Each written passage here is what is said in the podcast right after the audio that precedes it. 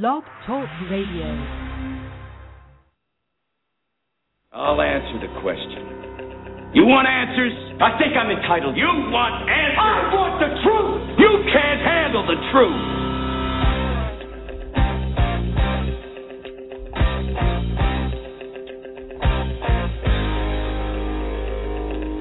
You've heard about it. You've read about it. You've talked about it. And now, you've found it. This is Truth About Trucking Live on Blog Talk Radio, the largest radio social network in the world. With your host, Alan Smith, a veteran of OTR trucking, business entrepreneur, and the most recognized name for assisting CDL students and new graduates. It's time to shut down that big rig sit back and come join the conversation. Truth About Trucking Live begins right now.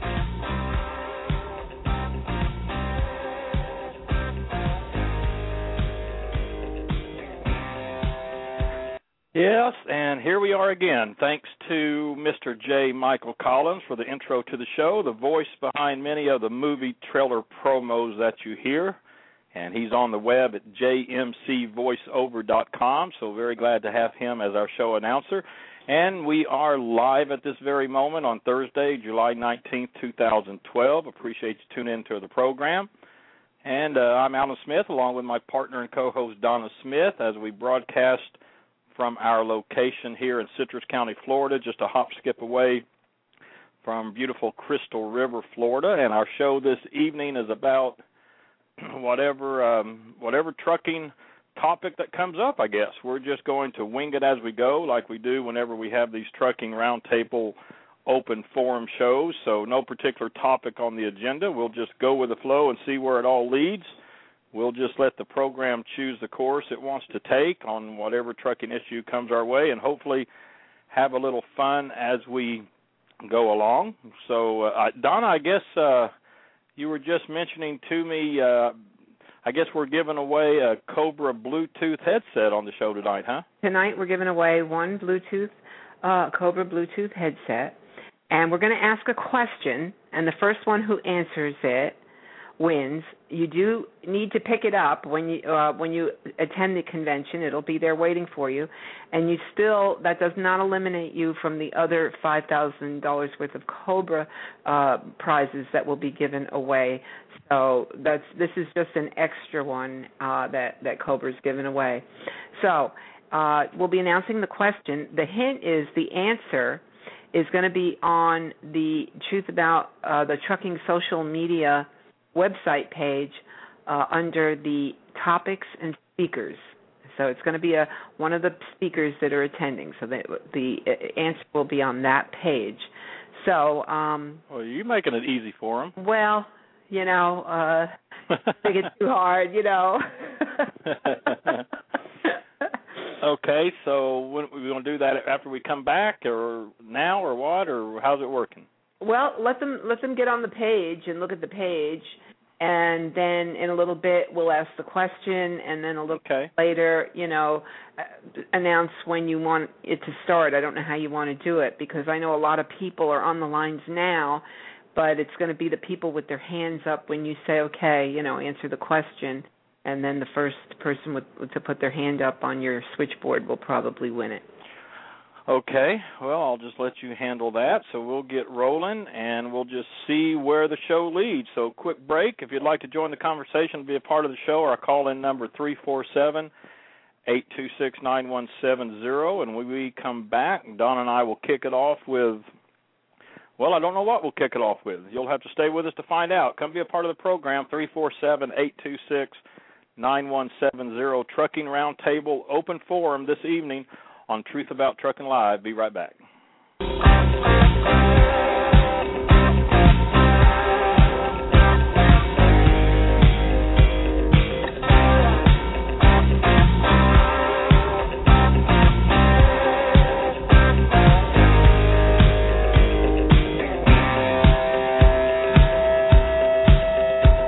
Hey everyone, thanks for listening to Truth About Trucking Live on Blog Talk Radio. I hear from a lot of newcomers to the industry who still have that entrepreneur spirit that has made the United States of America the great country that she is. And many of them still have one goal in mind, and that is to someday have their own rig and become an owner operator. Truth About Trucking Live is all about providing honest, reliable information about the OTR trucking industry, especially for those just beginning their truck driving careers. Running your own trucking business is part of the entrepreneurial spirit that has kept America moving since truck were first used by the military in World War I. If you're considering starting your own owner-op business, there's only one name that you need to know, Lone Mountain Truck Leasing. LoneMountainTruck.com offers the best lease purchase plans in the industry. There's no huge balloon payment at the end, and when you make that final monthly payment, they hand over the title. The truck is yours. They require a very reasonable down payment, and the monthly payments are kept at an affordable $1,000 per month and sometimes even less. A great inventory to choose from, including Peterbilts, Volvos, Internationals, and Freightliners, and all of their trucks are mechanically checked out, dependable, and ready to go to work. And unlike trucking company leases, if you choose to change motor carriers, the truck goes with you. It's your truck. Check them out at LoneMountainTruck.com or give them a call toll free 866 512-5685. LoneMountainTruck.com, the honest guys with the sweet lease deals. LoneMountainTruck.com.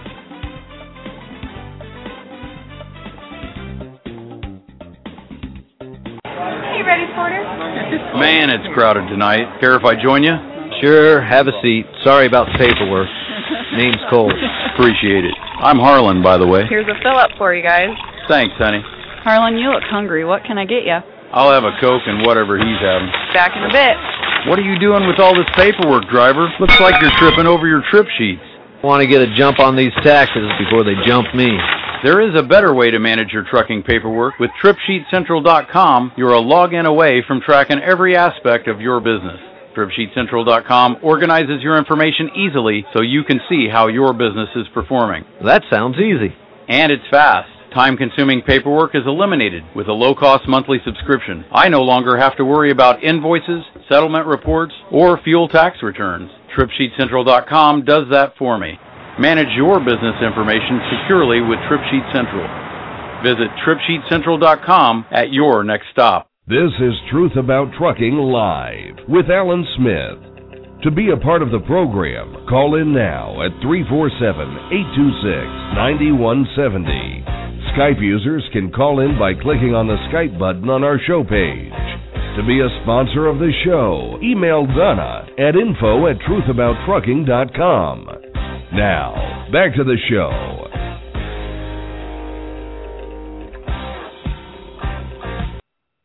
Okay, we're back, and uh, well, Donna, just during that short little break, I had about 25 more listeners pop up here on the line, so um, they might have missed it. So we're going to give away a uh, Bluetooth headset courtesy of Cobra Electronics, uh, one of our sponsors of the Truck Driver Convention, and you're going to be asking a question a little bit later, and I'll I'll just grab phone numbers at random, and whoever answers the questions, they get a Cobra Bluetooth, right? That's it. Okay. All right. Well, so we'll begin on this trucking roundtable open forum discussion this evening. I don't know where we want to begin. I guess you know, Donna, above anything else, um, we should first mention the uh, the sad news received about Max Kvidera.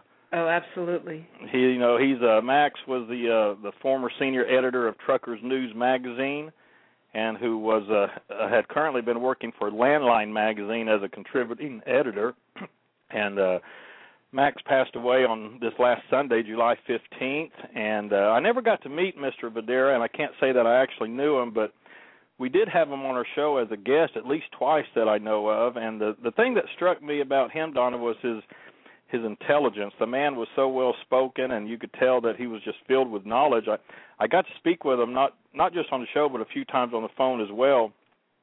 And uh, he seemed like a really nice man. So uh, you know, very sorry to hear about this loss, and we want to share our condolences to his wife Pam and his son Alex and all other family, friends, and co-workers for their loss. So uh, a little sad news there, Donna. Yeah, yeah. I um, I just when Todd sent the the email, um, you know, Todd Dills from Overdrive because he he was on the show with uh, the shows we had with Todd, and I just you know when you just stare at a screen excuse me.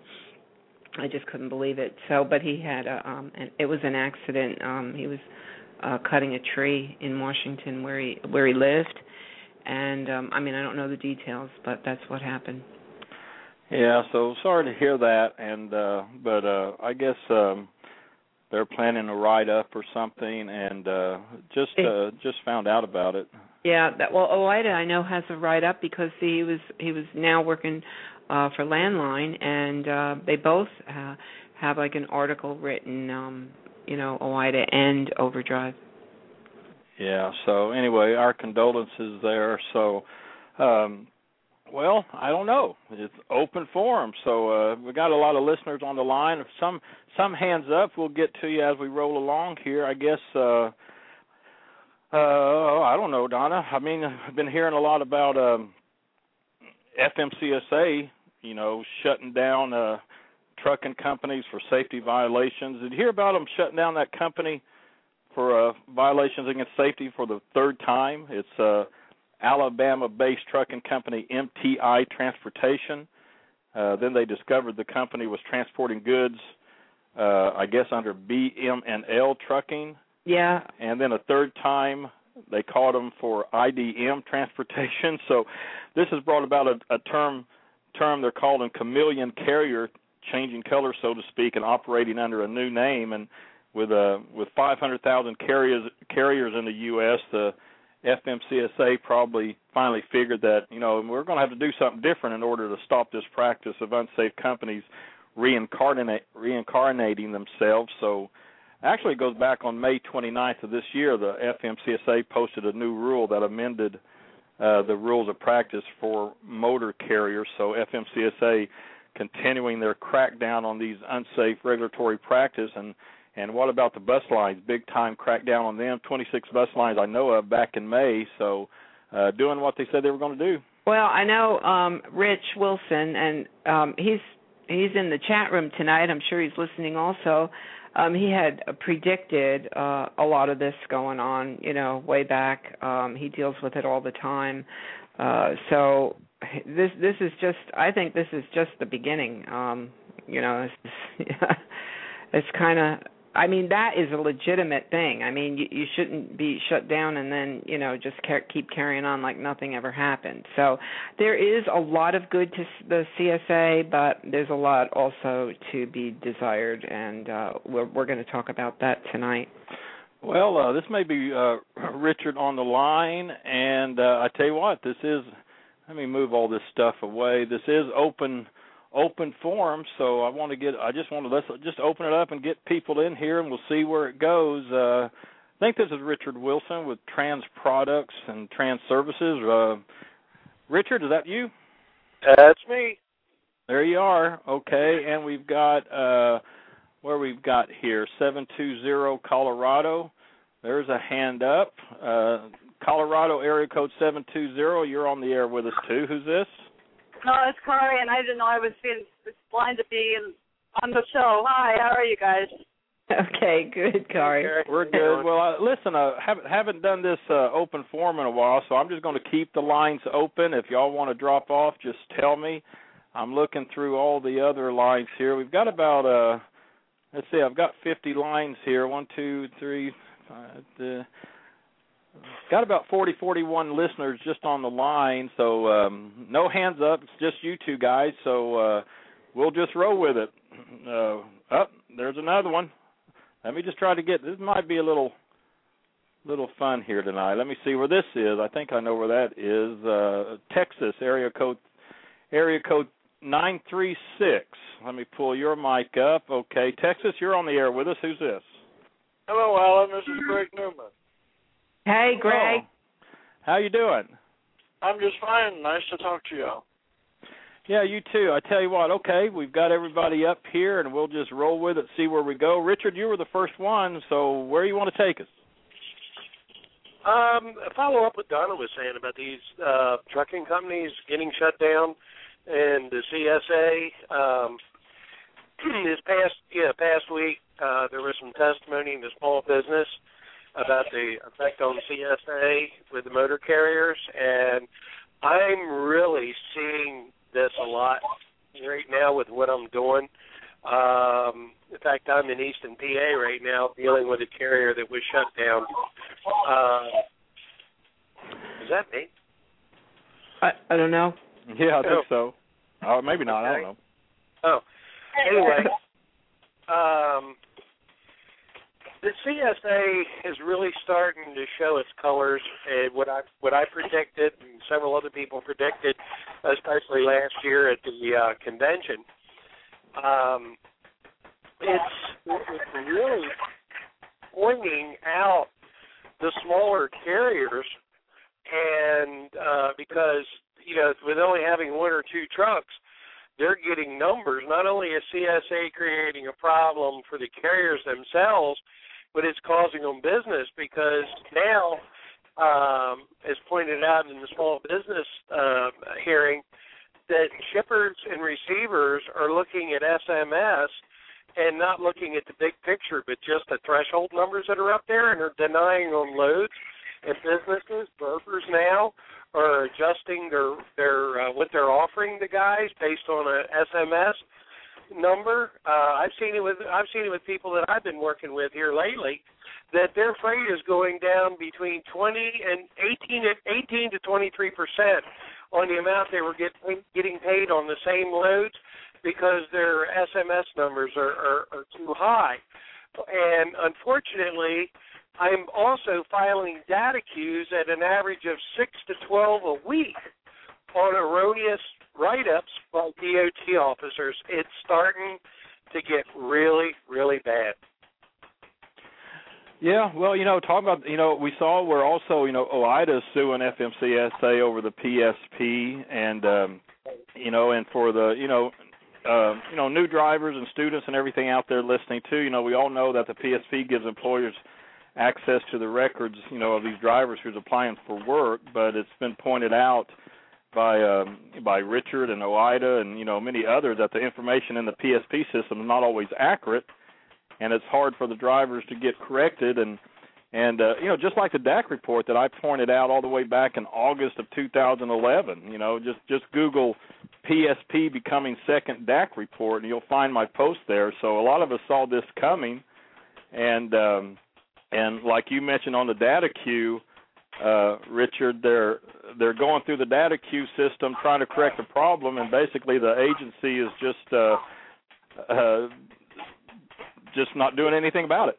Well, what they're they're making the the the the what do you call it? The DOT the final judge in it. In other words, even if if it's thrown out of court, and you know, uh, correct me if I'm wrong here, Richard, but even if it's thrown out of court, it's still on the PSP. Is this correct?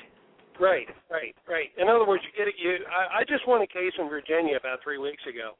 Um, there was a definite uh, overzealous uh, Virginia State DOT cop, and we won the case hands, down. That's only part of the battle because that's the that's the fine structure. That's the civil penalty uh, by the state. Now the next thing is it takes 30 plus days for it to show up onto the uh, SMS um, and then and, and the mixes. Once it shows up, then we have to file a DataQ. Well, that same officer that I beat in court has the final say whether or not he removes that. So, is you know, even though you win a case in court, doesn't necessarily mean it'll be removed because it's it's the FMCSA has nothing to do with data queue as far as removing an item the DataQ is the information is passed on to the DOT officer or each individual state has a uh, like a commission or, and some are, there there's variances of how it works but they may have like a board or a panel or whatever made up of state troopers or officers in that particular state and they present the evidence that you present to them on the under the um, DataQ and your documentations and everything are presented to them. And then what they turn around and do is they bring the officers and they say, okay, here's the, here's what they presented. What do you think? And if the officer doesn't decide, or the the commission, or the council, or the the whatever the body is, doesn't feel that uh, you haven't presented enough evidence to show where they're wrong, even though you were even though you beat them in court, it necessarily means you're going to get it removed from the SMS or the mixes. Now, that is what OOIDA has filed. OOIDA has filed like uh, uh, under four stipulated, four or five stipulated cases where the driver actually won the case in court, and OOIDA wants them to answer specifically why aren't you removing this from the the DataQ, or why you know you're not removing it from the SMS? And the answer they're getting is, well, the officer didn't feel that it was erroneous, even though you you may have won your case in the court. Doesn't mean you won your case in the court of the DOT. And so that's why they're filing suit. And another group, by the way, has filed suit um, along with OOIDA, uh, trying to prove that um, that it states right in there that it's supposed to be used for enfor- the the data achieved and received under CSA is to be used for enforcement purposes only, uh, and for the determination of who gets an intervention, and not to be used for the civilian population to use against the company as far as any type of particular data to keep them from, um, you know, offering them business. And it's obviously it is. So again, like I said before, even the own Federal Motor Carriers um, website where you go on and you click about um, the PowerPoint for CSA uh, for drivers. It says in there will not be used against you, but it, and then in five paragraphs or five slides later it says can be used by investigators to determine who's a chronic violator. And if it can't be used against you, then how's the data going into the PSP and being used against the driver to make them unemployable? So here again, not only is the CSA's own PowerPoint um, kind of barking up two trees, the whole purpose of CSA, which is for enforcement purposes only and for safety, is being used now to control the the, the data on the drivers uh, and as well as the carriers, and it could cost the carriers shippers using them and having to go to brokers, and now brokers are actually cutting the rates if a carrier has a high PSP and making the drivers, you know, uh, unemployable. So by saying that, CSA has turned right around and and has been used as a sword of Damocles that we predicted two years ago would be used. And now that that is there, and the federal government and the states are using it exactly what it was not what it was designed for, but what the uh, circumstances it could lead to, as we predicted. Yeah, this is exactly what uh, several of us had predicted, just like you said, Richard, and and I'll, uh, uh, you know, you're uh, you're the regulations expert, I, and Kari and Greg, I still got your uh, your mics open. Just feel free to jump in. We've got another hand up here from uh, uh, Georgia. Uh, let me try to pull up the mic here. Area code four zero four. Uh, Georgia, go ahead. Who's this? Hi, this is Jeff Hedge. Oh, hi, Jeff. Hey, Jeff. Um, you had a perfect example um, uh, that you posted on Facebook. Um, is that is that what you called in to to tell people what happened?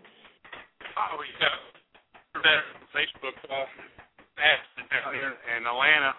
Uh, I was not at fault, but I got points on my CSA. So mm-hmm. I ordered a package and mailed it out to all my representatives, and Representative Tom Graves got back in touch with me. But before he did, he got in touch with Ryan Bowley of OOIDA up there in Washington D.C., and they had a big meeting. And now um, Tom Graves is looking into uh, seeing what he can do about it from my end. And what happened? Mm, Sorry. Uh, excuse me. Uh, what what happened? What what was the incident? Uh, a car had ran up uh, uh, underneath my trailer. Uh, it had got hit in the windshield with a tire and lost control, and then hit me. Um, I was in no way at fault at it. And, and the accident, Okay. Rich, can you can you add to? I mean, is this not ridiculous? And I know there was big thing about it with um with. Uh, They had a um some kind of a, a post. I forgot. I can't keep them all straight. It was something about you know somebody's on fire about all this. Is that the one? What do you what do you have to say about that? Um, Jeff, you brought up a very good point. Um, in the last three months, I have filed 27 DataQs on accidents that were not the fault, could not have been the fault.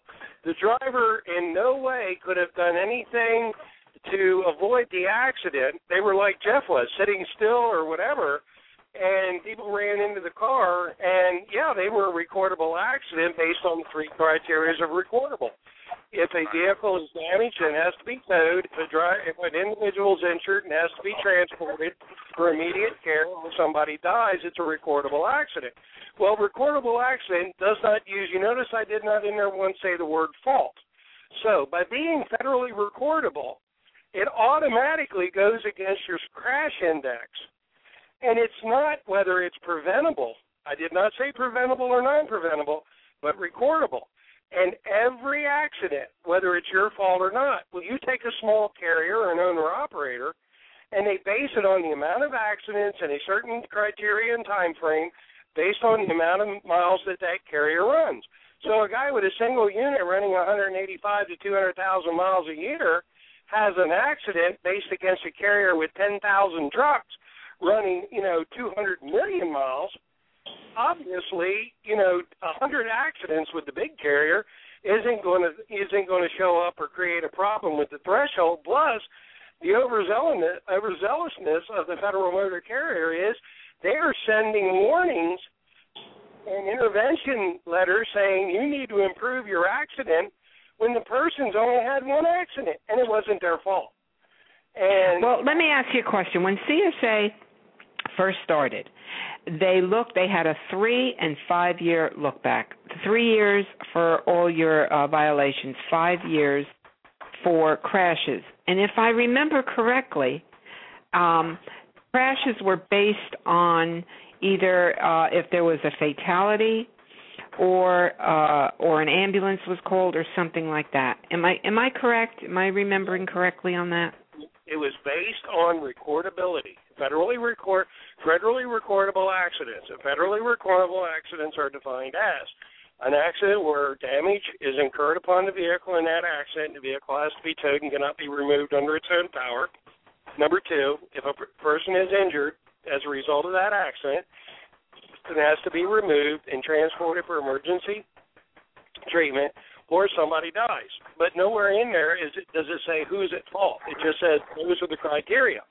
So based on the criteria of federal recordability, any recordable accident that you have, whether it's your fault or not, or where you're a victim of circumstance, um, goes against your it, it goes against the, the threshold of crash, the crash indicator threshold. And the problem of it is you could have a carrier like I've got I've got several carriers that have three or four accidents, none of which were their fault. In one in one case, one carrier had three accidents where their trucks were completely stopped and somebody ran into them. I have another carrier that is has is a motor coach company and they've had four accidents, and not one of them was their driver moving. The, the vehicle was not moving. Somebody ran into it, and two of those was a big yellow school bus with flashing lights at a railroad crossing, and somebody ran underneath the bus. So, in, in all indications, in all cases, nothing was there that indicated any action that could have been taken by the driver to avoid being involved in the accident. And that still counts just the same as a chargeable accident? That's the problem. There's no differentiation between recordable, preventable, and chargeable. They right. all have the same criteria and the same amount of of impact. And that is totally wrong because that's like saying if Alan has bad luck and he walks out in the yard and a bird messes on his shoulder, he's at fault because he shouldn't mm-hmm. have been in love. You know what I mean? So so well, that's what I'm saying. That is that is the situation with the crash indicator, and that's one of the re- one of the things OOIDA is looking into seriously because crash data will cause insurance to go up, will cause carrier or shippers and and not to use a carrier because you have a high crash. Oh, that's that's not public information. Sure, it's public information. All you got to do is go down and click on it you don't even need to pin them. Well, I found it. I there was a great article, and it, this is the one I was thinking of. I, I printed it out, or part of it printed out, but that's okay. Key issues prompt fi- fireworks during small business hearing on CSA. Now they have this um, this this gentleman, the deputy administrator Bill uh, Bronrott, on the FMCSA website. I mean, isn't that whole thing up there? Yep. It's, okay. It, let me let me clarify that. Okay. That is the federal motor on on the FMCSA website. That is a federal motor carrier's statement of what he testified, which means it's his written speech. It's his written yeah. what? That's his written speech. That's the speech that was written for him to give. Now you okay. go on the other website where they show the testimony, and the landline put it up, I believe. Um, and you will notice when questioned yes. after he his, after he gave his statement, he yes. was questioned very uh, methodically and did not come up with some really good answers. I'm sorry. Well, that's I wanted to read tonight. Okay, just a very small portion of that. Um, okay, and then let's get some other callers in here. Okay, just to to to cover this, uh, uh, Representative Steve Chabot, I guess the way you pronounce it. Uh, he's a um, from Ohio. Yep. He questioned him, and he said, uh, "So let me stop you right there," he says, "and make sure that I hear you right." And he's speaking with the um, Deputy Administrator, Bill Bronrott. You said currently you just take into consideration that an accident happened and that's counted against you. Doesn't matter whose fault it was. Is that what you said? Bronrott says, responding and saying that the agency uses the occurrences of all crashes as an indicator because there is a very strong positive correlation between crash involvement and the chance of a future crash. Oh my God. So the, he comes back and says, again, just to be sure that I understand what you're saying, it doesn't matter whose fault it was. It's counted, Chabot says.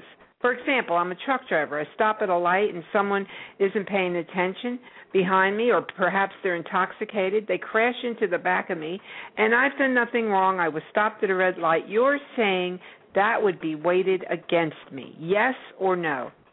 And then Bronrott defers to De Lorenzo, just to be clear, and he says, yes, it is. There's the answer, Chabot said. So this was really, I mean, there's more to this whole thing, but I just had to read that tonight because I could not believe it. This is the one that was in Landline. Um, let's see, Jami Jones wrote this. So anyway, what I mean, is it not ridiculous, Richard? I mean, I, I, I don't know. I can't believe it. It's a fact. I mean, it's it's it's it's it's a it's a sorry fact, but it's a fact, and you know that is that that is one of the the weaknesses. And Alan, you know this. I said that when it first came out about it that that was going to well, be a weakness that was going to bite us in the butt, and here it is. Remember? Yeah. Well, I was for that show.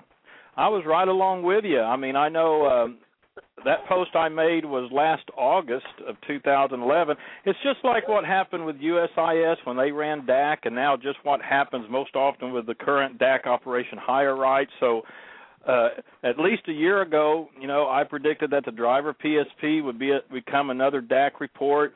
Uh, you know, you you know you did too. You probably beat me to the punch. I mean, there were several others, several people saying out there. Some some other people was writing me saying, no, that's not going to happen, Alan, because this is going to be much more regulated than DAC. And well, here we go. It's happening. Yeah, yeah it's even worse than DAC. It's worse than DAC. Yeah. Yeah. Because DAC to DAC you got to you got to subscribe to DAC. This is right. this is this is available information in the public forum. It's worse. And, and by, by the way, I have I, I it's funny that you brought that up about HireRight. I have a meeting at two o'clock on Monday with a representative of HireRight that's coming into one of my carriers that doesn't know I'm there, and I'm meeting with them, and I read the documentation that they send the carrier. And amazing thing is, there's only 2,700 carriers subscribed to DAC. There's 750,000 CDL com- or uh, DOT companies out there, but 2,750 subscribe to DAC, which means that I can only get information on a driver's background from 2,700 carriers out of say two hundred thousand. Right. Mhm. So I mean, that it's is so really, it's really I mean the availability is is much worse. Well, it's just it's just like Jeff here on the line. You know what's happening to him? He's going through this, and and uh, well, I'm glad you're here with us, Richard. You've been a regulatory expert. Let's let's see where let's see where else we go. I know Greg and Kari still hanging on here, and uh, Well, Greg, Greg, when we pro- talk about the deaf, tr- deaf truckers group, he Uh-huh. has an interesting story to share with us, but that'll come up um, a little later. yeah, but that but that also uh, will cover a lot of regulations. Yeah. So thank goodness Richard here is with us with transproducts.com. But Kari, you've been holding on, and uh, Greg, we'll get to you. Uh, here, boy, here comes some more callers. We're going to try to get everybody on here. Kari, what do you want to bring to the round table? Boy. Well, I noticed that Elaine Taft is going to be one of the guest speakers from Uh-oh. FMCSA. That should be a good open forum. Yeah, yeah. Um, that's funny because, well, I'm not going to tell you why it's a coincidence. You'll find out later. But um, anyway, yeah, she's going to be the um, speaking about the medical uh, regulations like sleep apnea. Um, her her title is um, Rich. Help me here. I don't have the website in front of me. What is her title? Medical director or um, she's medical she's- chief? She's the medical um, director for um, um, our. Just a second, I'll tell you here. Let me just bring it up here. Uh, yeah, she's she- she's the head she- doctor guru. she is the uh, division chief of the Office of Medical Programs at the FMCSA. Okay. Oh, you medical program specialist. That's it. And she's going to address because we spoke to her on the phone, and she's going to, you know, be talking about the new uh, qualifications for um, the medical examiners and sleep apnea, BMI, um, anything to do with medical. Um, and that that that's good because I know we do have a, a lot of the um, the group uh, attending, and this way they can they can address those questions. But I know a lot of drivers are interested in that uh, the sleep apnea, and I and she does have a presentation on that. So uh, anyway, yeah, thanks, Kari. Yeah, we're we're excited to have both Rich because Rich is going to cover all the other regulations. um, and obviously, you know, when we have the open forum, uh, I'm sure you're going to pipe in on that too, Rich, huh? Yeah, the rate the rate things are going right now. It looks like I I could probably take two days. yeah, I know. I, I it's it, it, we've got so much to cover, um, and all the information. It, like last year, it was a tremendous amount of information everybody uh, walked away with, and this year it seems like so much more is going on within the industry that you, you know you could probably have a three-hour presentation on regulations easy. Oh yeah. Well, and the thing about it is that the this the discussion the discussion portion of it, which is regulations that are two, three, four years down the road, um, is is you know what we're seeing in our crystal balls is unbelievable. The amount of stuff that that's coming down the pike. It's not better. It's worse.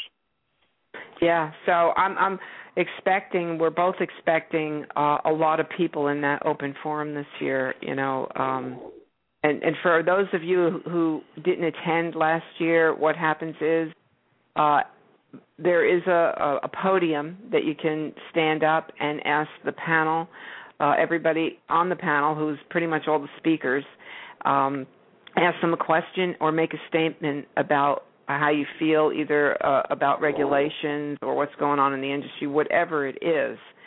And uh, it, it's really it's really quite an opportunity for those of us who who don't get to you know walk up and and do this and just have it all videotaped and you know and then it goes up on YouTube and uh, it's out there and that's one of the uh things of the convention is to have the public awareness and we're hoping that these videos where people walk up and make statements you know can get out there and shared across the internet and it will give public awareness but that's just a little for those of those who didn't uh, attend last year. Okay, Kari, was that it? Did you have anything else to add or anything? No, we ran out of missing truck driver decals and took out the business relationship last weekend at the Truckers Jamboree in Walcott. So hopefully we'll have some more of those for sale soon. Um, Australia is going strong. things are going really well. Okay. What, what happened at the at the jamboree? I'm sorry, Corey, I didn't get it. Oh, we struck up a business relationship with a couple of young men that um, we're going to be doing some trading back and forth. So we should have some details um, Okay, on order well- here pretty soon. Well, just just let people know who you are and what you do. Um, Kari Yeah. is the founder of the Missing Truck Driver uh, Network, and um, she has decals to put on your uh, on your car, your truck, and uh, you, if you go to missingtruckdriver.com, you sign up, and you can be alerted when there is a missing truck driver. Kari will be at the convention there with all her literature and more information. But this is quite a movement now. They they just found not recent, you know what, about two three days ago, another driver in his truck uh, deceased. So um, we're, we're, this is something a much needed program. So thanks, Kari, for filling us in on that. Thank you. All right. Okay. Uh, thanks, Kari. Listen, got a, a caller from North Carolina. Get to you here in a second. Jeff, I uh, wanted to give you another chance. Uh, was there anything else you wanted to add or ask Richard? He's the regulations expert here. Uh, well, first I want to say I think Carter's doing a great job there with that misinterpret thing. That's awesome. Um, but in over 30 years of trucking, I've been in five wrecks, none of them my fault. With the way they're scoring these points on CSA, how am I supposed to justify going out buying new and safer equipment when the actions of somebody else can take me out just like that? Well, yeah, that's Yeah. that's the whole point. And don't you have a book, uh, Jeff, that you want to share with everybody? Uh, Running Legal Blues. Is that correct? Am I Uh, correct? Yeah, sure. Yeah, yeah it, it's on Amazon. It's about my experiences over the years. Uh, I used to run pretty wild when I was younger, and I made the decision to uh, go ahead and run legal. And the book is about my experiences and all the things that happen to a driver that makes makes that decision, um, from government to other drivers to shippers and receivers, and, and you know they they need trucks that that can move freight. And it's it's it's a hard thing to deal with, but you can do it if you try. And, and I appreciate you letting me talk about my book a little bit. Okay, yeah. So your book is on. We we have a lot of uh, you know CDL students, newcomers listen to our show, especially from our archive. So uh, your your Jeff Head, uh, your book is available on Amazon.com. What's the name of the book again, Jeff? Uh, Running Legal Blues. Running Legal Blues on Amazon.com. So, and I'm always saying, I'm always telling CDL students, newcomers to the industry, you want to learn the industry, read. You know, read everything you can, and so there's you a book there you can grab from Amazon.com. So, uh, appreciate it, Jeff. Thanks. All right, thanks. Uh, appreciate it. Bye. All right, be safe now, and we'll go to uh, uh, jump up to North Carolina. Um, let me see here. Area code three three six. Uh, welcome to the show. Where are you going to take us? Is that me, Alan? That's you. If you're a, if, Okay. if you're a three three six. Yeah, this is Bill. How are you today, Alan? Hey, I'm doing great, Bill. Thanks for thanks for joining us. Well, thank you for letting me speak. Uh, just really briefly, um, I've talked with Todd Dills repeatedly on this issue, uh, what you guys are talking about, and the, if I can go ahead and say it, the show that Richard was on last night with uh, Rob and Joe. Uh, talked to them a good couple hours before the show and brought this up, and as I was not able to speak on that show, we we had some other friends that were uh, visiting with us last night. So uh, talked with them in great depth before they uh, did the show last night on this issue here. And my thing, I can't pull the computer up, but uh, Deb's listening to the show behind me, so I can't really get to where I have it bookmarked. Uh, but if you Google the Fourth and the Fifteenth Amendment, um, that basically gives us the right to uh, basically be heard in the court of law. It's the Bill of Rights. It guarantees any one of us, uh, if we get a ticket for anything, to be heard in basically a court of law. And uh, from what I'm hearing from OOIDA and what's going on is that the FMCSA has just ignored what the court has said and basically said, well, we're going to penalize the driver anyhow or anyways. uh, a headlight going down going down the road, a headlight can burn out, a light can burn out. Um, you could even, even in fact lose reflective tape or a mud flap or or anything else like that. There guys that you go down the road, uh, you go across the GW bridge, and if you've got a low trailer like I've got, and you've got mud flaps all the way in the back, you you risk that you may just rip off one of those mud flaps. And all of a sudden, well, I'm a bad driver because uh, all the bouncing and the bad pavement across the bottom part of the bridge, and anybody who's been across there knows what I'm talking about. Uh, because of that, I'm a bad driver now. You know, and that's the question that Todd Dills posed. I said, how does that make you a bad driver? And it doesn't. And the guys uh, I know that NASTC, when I started talking to them, they asked me how my PSP and CSA scores were, and I said, well, I'm in the negative right now. And they said, well, that's great because we've got a lot of guys who are above 80, and the brokers are refusing to use them. Okay? So my question is, or my statement, or my point is, is that how is this justified when they're violating our basic American rights by the Constitution? The Fourth and the Fifteenth Amendment give us that right. So how are they able to do it? I mean, to me, I'm going to go out on a limb here, and I I know I'm going to get a lot of haters saying this. It's just another example of the current administration. I mean, he's doing what he wants to do, no matter what anybody says or advises him not to. He's signing everything, you know, like the COPR mandate. Who knows if he talked to anybody about it before he just signed it? You know, I mean, gosh, Lordy, uh, I'm just beside myself that a good driver could lose his job because of lights being burned out or a mud flap missing. Or what if you go into a, a, a truck wash and they use that they got an inexperienced kid back there on your back bumper and now all of a sudden your reflective tape is gone. Can, can Bill, Bill, can I can I interrupt you for a second? Um, Go right let. Let me let me explain uh, something about constitutional law versus regulation the Constitution states that you have the right to defend yourself in a court of law, and you have a right to bring yourself a jury of your uh, in front of a jury of your peers. Is a law. A regulation is different. A regulation is a is not passed by the House and the Senate, signed by the president. Doesn't go through the same con- constitutional process. A regulation is a is a um, set up. So it's it's designed by the group or the the governing body in this case the FMCSA who goes through the MCSAC committee.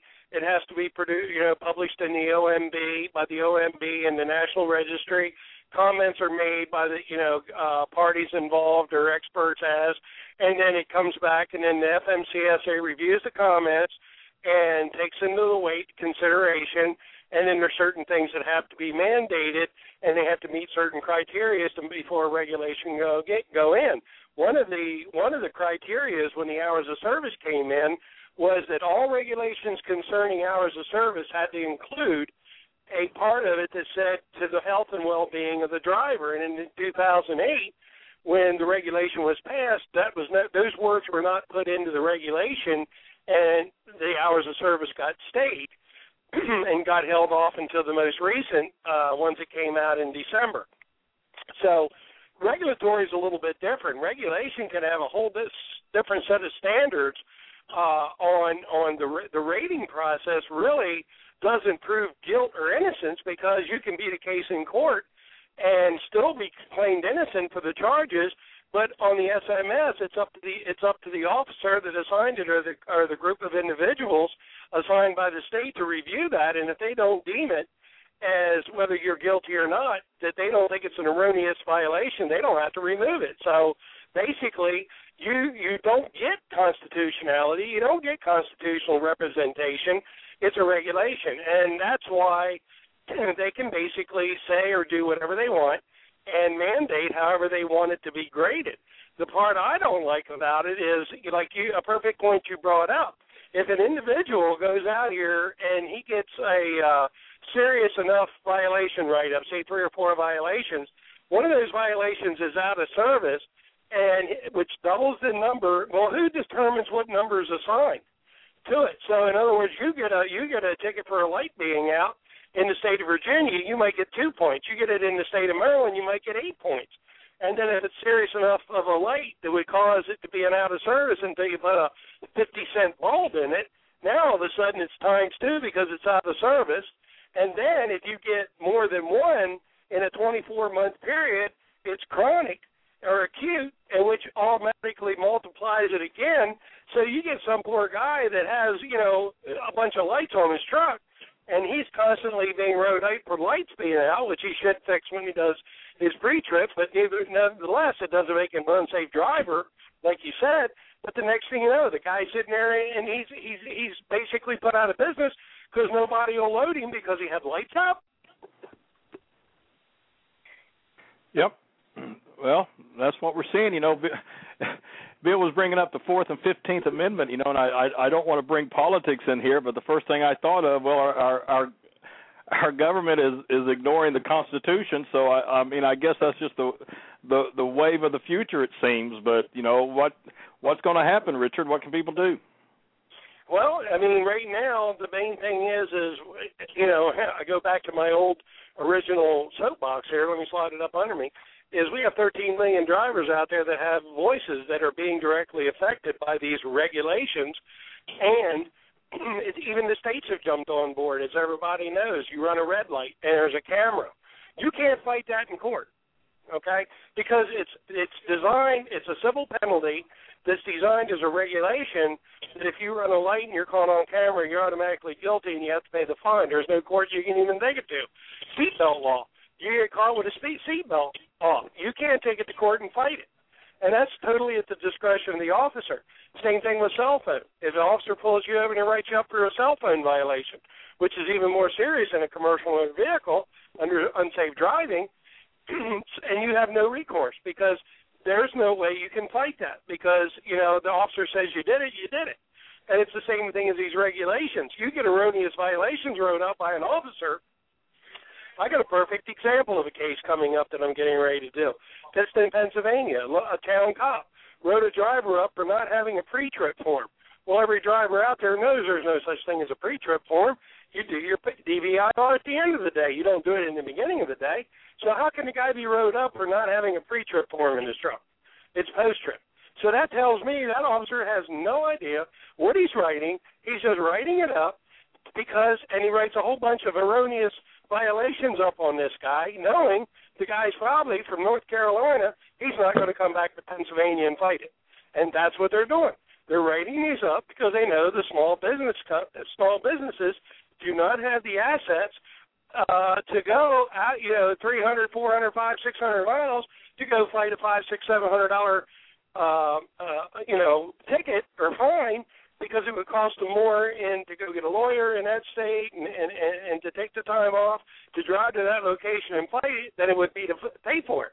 The problem of it is what they don't understand. That may be so. I don't think that's right, but it could be so. But it's the actions that could result from that based on what the roadside inspection is. And that's the whole thing. Yeah, if these guys are trying to make revenue for the state, they're trying to do what they're trying to do, and it's proven on case after case of erroneous violations.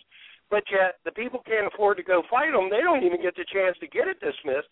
But if they do take the time, the effort, the money, and the time, and they win the case in court, then they go and they file a DataQ and said, "Hey, the judge in your jurisdiction said that this was wrong." And I beat the case. Take it off my DataQ, and the DOT says, no, we're not going to take it off your DataQ. Sorry. And what have you got? What have you done? You just spent fifteen hundred to two thousand dollars to not pay a five hundred dollar fine, and you still get the repercussions as if you were actually guilty. So in a way, it's almost like legal double jeopardy based on regulation. Okay, so Rich, yeah, so and, let me and, if I, I, wanna, can stop your your train of thought there, bud. If I if I don't if you don't mind, please. What is the solution then?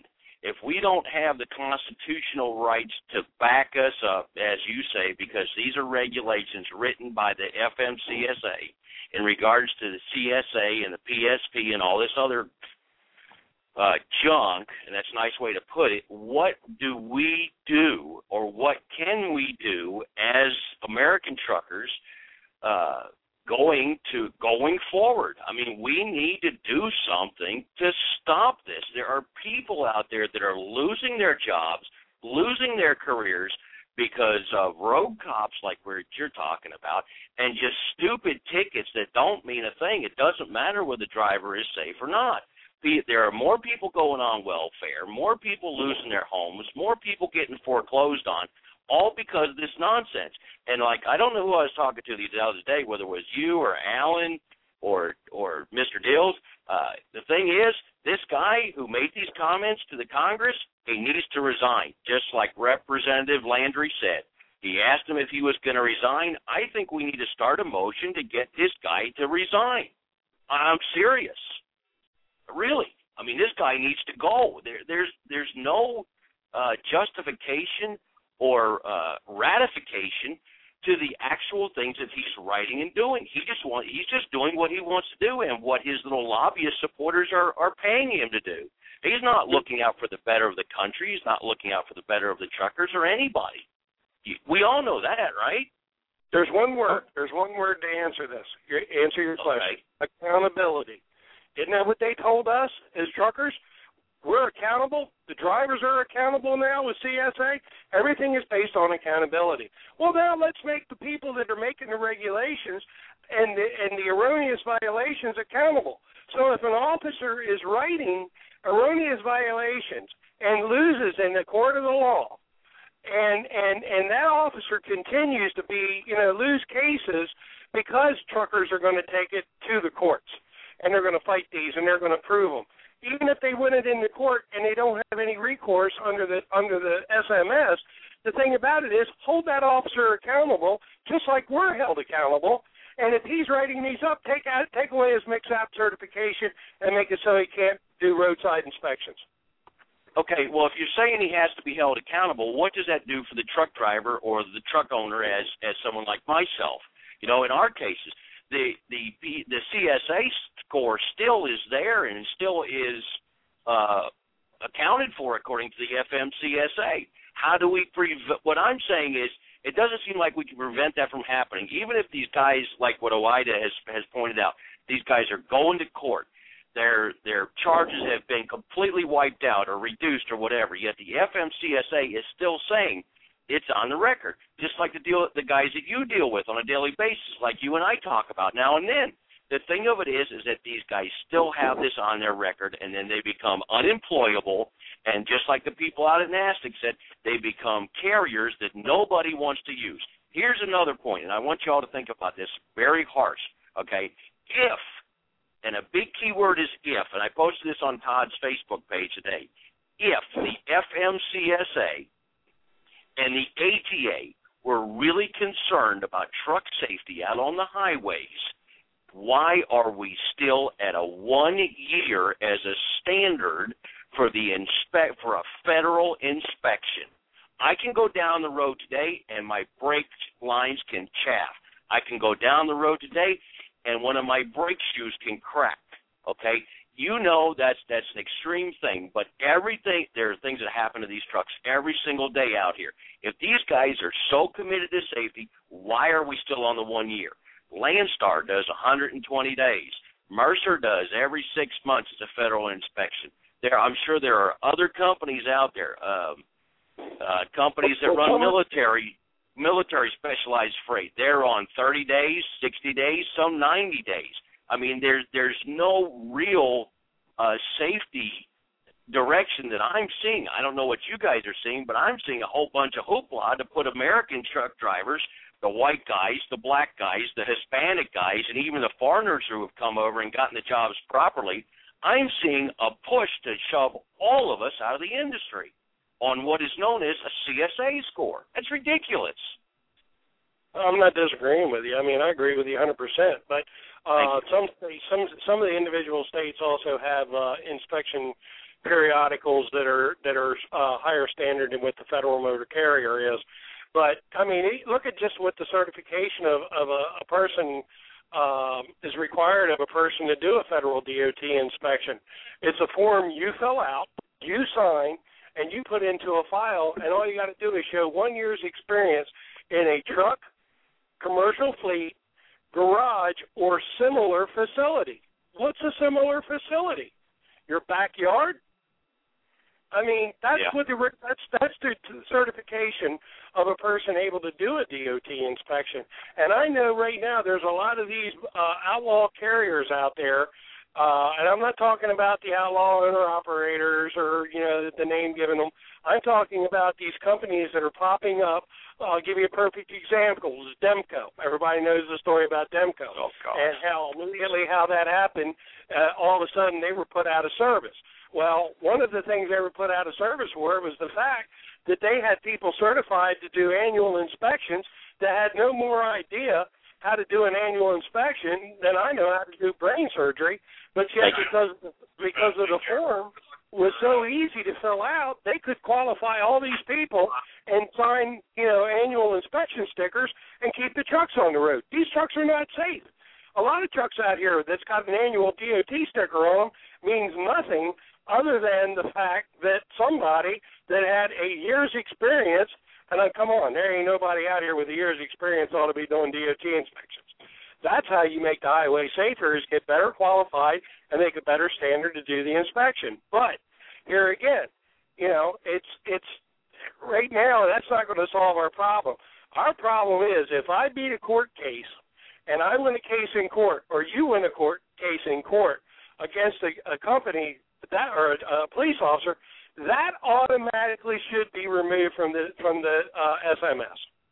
Automatically, without any question. If you file it, you send it in, and you get a sworn affidavit from the judge or whatever, or you can prove that you that it was um, dismissed in court. Then it should be removed from your SMS. It shouldn't be up to the officer that wrote the ticket, who he's not going to admit. He's got the court of you know he's got uh, two courts to deal with the the court of the magistrate or whatever, plus the court of his opinion. And his Well- opinion was already proven that it wasn't any good. Oh, Well, Rich, funny- can I, can I, if I, if I could just say, these these violations that all of all of us have been written up for at one time or another, they're not egregious violations. For the most part, most of us who run honest and run compliant within the constraints of the job, and you know what I'm saying, okay? These violations are nothing more than someone going down the street and a cop being behind him and a tail lights out. Okay? That person now I know what you're gonna say, but just hear me out, okay? That person gets to repair that tail light. He gets a little slip, whether it be yellow, pink, or white. It's a repair order, and you have a certain amount of time to turn that back into your DMV. Some states still have it, some don't. A lot of cops won't stop people for that just because of all the stupid paperwork. But we as an industry are getting penalized for what the general American Joe public gets to go repair, and people are losing their careers over that. It's just that just baffles my mind. How is someone losing a job over these scores? And like what you just said, why aren't they allowed to take that documentation to the FMCSA or or whoever and say this was found to be, you know, the officer was in the wrong. Um, I'd like this removed from my from my record, please. I have a clean record, and, and I got a clean record. I'd certainly, you know, fight to the teeth. You know me. I'd fight to the teeth to get it removed. But there are a lot of guys out there who just shrug their shoulders and go, "What am I supposed to do?" And then they're out of a job. Yeah, well, you know, let, let me jump in here real quick too. The, um, and then and then Greg. Greg's been holding a long time. I want to get him in here because he's going to lead us in a whole nother direction of FMCSA regulation. So, Greg, hold on. I'll be right there with you. But I was just going to say, uh, you know, listening to you guys and Richard, you just mentioned, you know, court and court order. Uh, but we're seeing this in other areas too, just like OOIDA, who challenged uh, the CVSA, uh, the Commercial Vehicle Safety Alliance, uh, concerning uh, you know the Minnesota State Patrol putting drivers uh, out of service for fatigue, and um, there it was a U.S. District Court judge.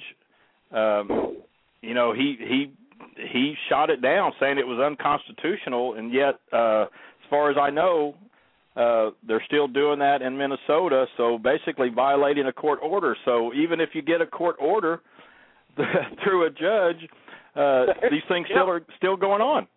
And all they got to do is ask you a question. That's the dumbest thing I ever heard. They walk up and say, "Are you tired?" Yeah. Oh, a little bit. Do you feel bad? Yeah, I'm not feeling real good. I have a little rosy around my cheeks, I guess.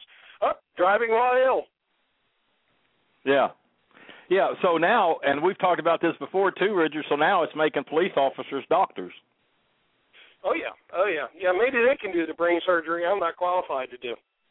Yeah. So, well, I just thought that was funny when you when you brought up, you know, hey, go in and get a court order, and uh, well, they, got, uh, OOIDA was successful in getting a court order against it, but they were still doing it. So, uh, Yeah. well, listen, mic mics are still open. Let's get Greg in here. He's been holding on for uh, since the beginning of the show, and we'll see. Uh, this is open forum, so Well, I just want to because Greg's um what he's going to say has to do a little bit about what I wanted to introduce with deaf truckers. also, Donna, we got to give away a Bluetooth headset. Oh yeah, okay. Here's the question you have to answer. The first person who raises their hand uh gets the Cobra Bluetooth headset. And before we told you, uh, the hint was to go look on the trucking social media page under topics and speakers. It's a really easy question, guys. Oh, you think? Uh, yeah. okay. Who is our regulatory speaker at the convention this year? Well, you said one or two of them. Well, we have Either. two. Uh, one, but the Either one. either one, if you know the name of either one. Richard um, Wilson would be one. Well, I speak to Well, he just gave away one of the answers. So. I guess does that mean he wins it? Uh, we'll give we'll give another person a chance too because uh, Give somebody else another chance. I've known. I knew that before you guys even said it. it was uh it was it was the next uh next person to raise their hand. So uh, uh let me see, we got one here from uh Colorado that just popped up real quick. Area code 303. Go ahead. How you doing there on that hour? I'm good. Who's this? This week, Hi, Lee. Hey Lee, what's going on? headed up the road in this hot truck. Okay, what do you got for us tonight? Uh, the, your your guest speakers are Rich Wilson and and Pat. Okay, so I guess I guess we got two winners tonight. We've got uh, Bill and Lee. So you just get a um a Bluetooth headset. Okay. All right, so that's that's all done. That's what that's how we'll do I- it then. I, and we'll be doing this again. Um Well, Lee's great, man, because the last time we did this, we gave away a Cobra 29 uh CB. He got that one. Oh, is that what you won last time? Yeah. So now he's got a Bluetooth. We're going to have to start putting Lee uh just uh, out of these contests. No, I'm just kidding. Okay, Lee, you Lee, you've got a Bluetooth headset from Cobra coming. Pick it up at the convention. Bill, you've got one. We'll just we'll just give away two tonight. Hey, let's just have some fun tonight. So, uh, well, good, good. I'm glad we gave those away. That's what it's all about, and uh, I'm glad it went to drivers. So that's what we're here for. Let's get this Greg Newman guy in here. He has been so patient, holding on the whole time. Greg, uh, come on back in here with us. Are you still with us? Hey, Greg. Yes, sir. Yes, ma'am. I'm still here. All right. Well, this, this is how these open forums go. And uh, Bill, uh, Richard, still got your mics open. That's what it's all about. So, uh, uh, Donna, lead us in here with uh, with Greg here. I know you've been dealing with him a lot here too. This is all about the um, um, uh, Deaf Truckers United. Yes, this is um and, and this this is actually an inspirational story because um this is what can be accomplished uh when people voice uh what they what they want, what they believe in. And also, and this is another key, it's it they're very organized. They have a group, it's called Deaf Truckers United. And they uh they do research, they share it amongst themselves and then they prepared for the National Association of Deaf uh, conference, and they actually met with Larry Minor uh, of the FMCSA, and he is the associate administrator for policy and program development. And it was a very, it was really uh, an inspirational story. Um, how they addressed all their concerns, how they felt that they were being um, uh, that the regulations are unjust, that deaf drivers drive throughout the world uh, without these uh, restrictions that are put on them. And they proved through research, and they did a lot of research, they proved through research that drivers, deaf drivers, are as safe or safer than hearing drivers. And the whole post is on askthetrucker.com. You can you can read about it. It's got um, details of what happened. And what Greg did was he decided to. Uh, he's also in the group. He he hears. He's a hearing driver, uh, and he's in the group just like we are. And uh, Rich Wilson, I think you're in the group, and yep. and uh, and Rich has helped them tremendously on these regulations, uh, helping with the research, and you know just just being a, a support and uh, to lead them in direction. I think you started last year at the convention, starting to lead them, Richard. Um, but uh, anyway, Greg decided he was going to see what it felt like to be a deaf truck driver, so he put earplugs in his ears. And now I'm just going to give it to Greg. Go ahead. Oh, thanks.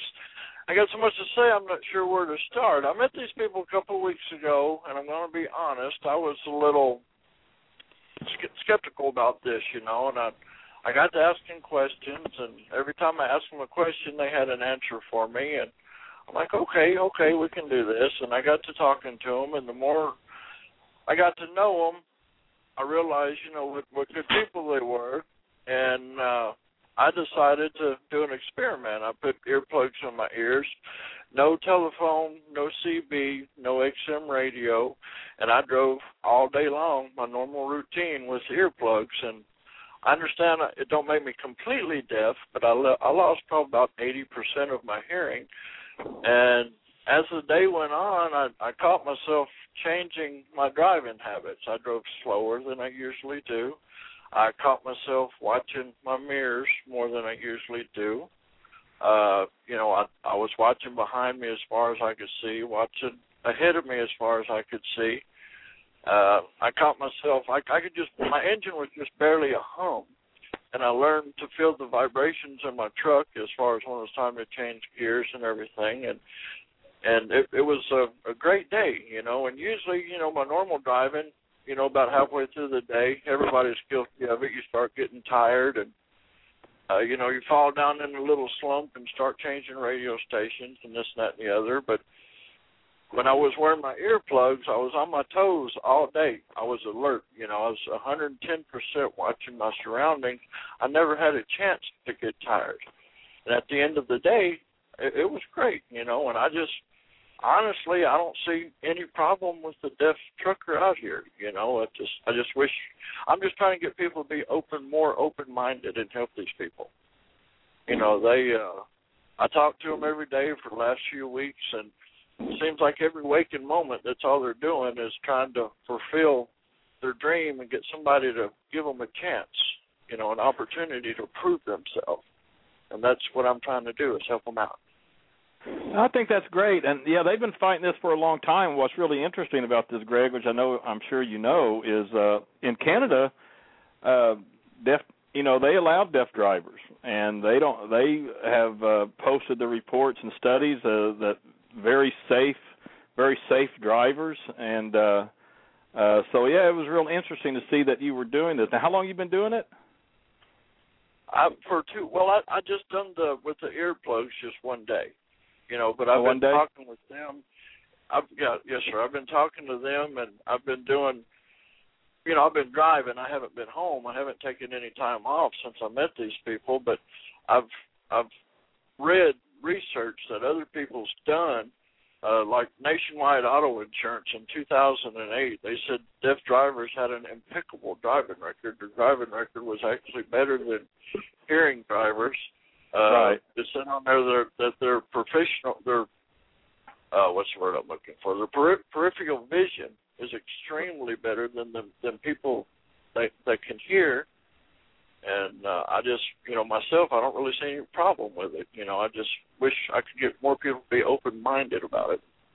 Well, that's that's a thing. You know, if you have something wrong, and this goes for anybody, if something is not just right uh, with one part of your body, your the rest of your body will kick in. Um, and I think the most remarkable example that I can think of, because I'm I love music and uh, classical music, and there is a um, an Israeli violinist who is so outstanding. Um, I think he was at one point um, the best in the world, but his one arm was crippled.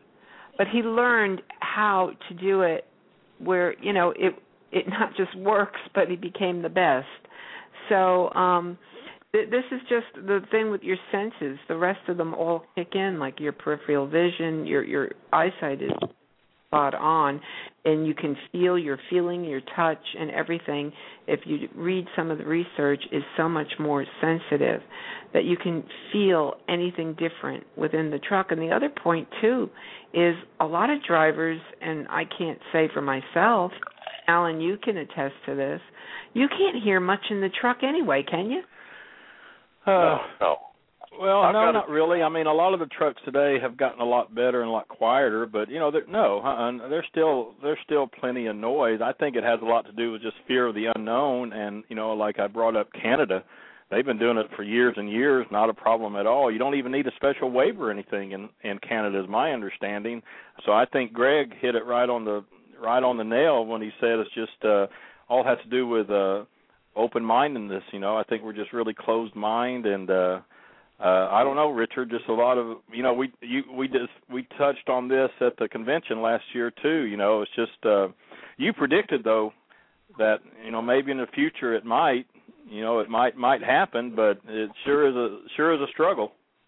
Well, and I mean they they went to the they went as far as uh and I give them a lot of credit because their organization is amazing.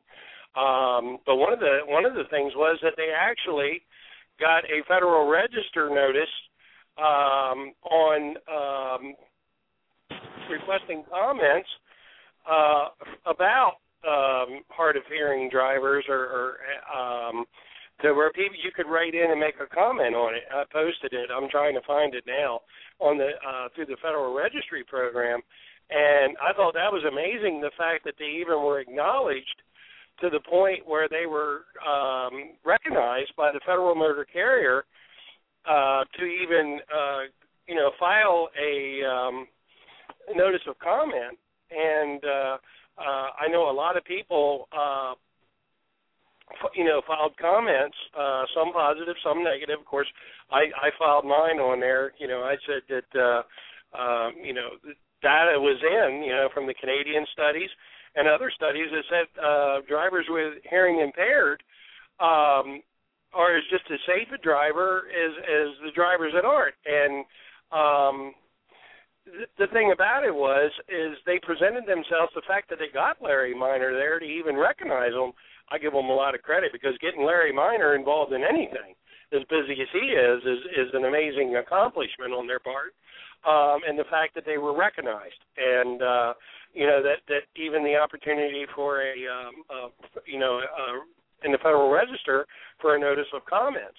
Um, and the thing about it is, you know, our our our you know, we have so many rules and regulations covering ADA and American with Disabilities Act and how employers have to make uh, you know uh, considerations.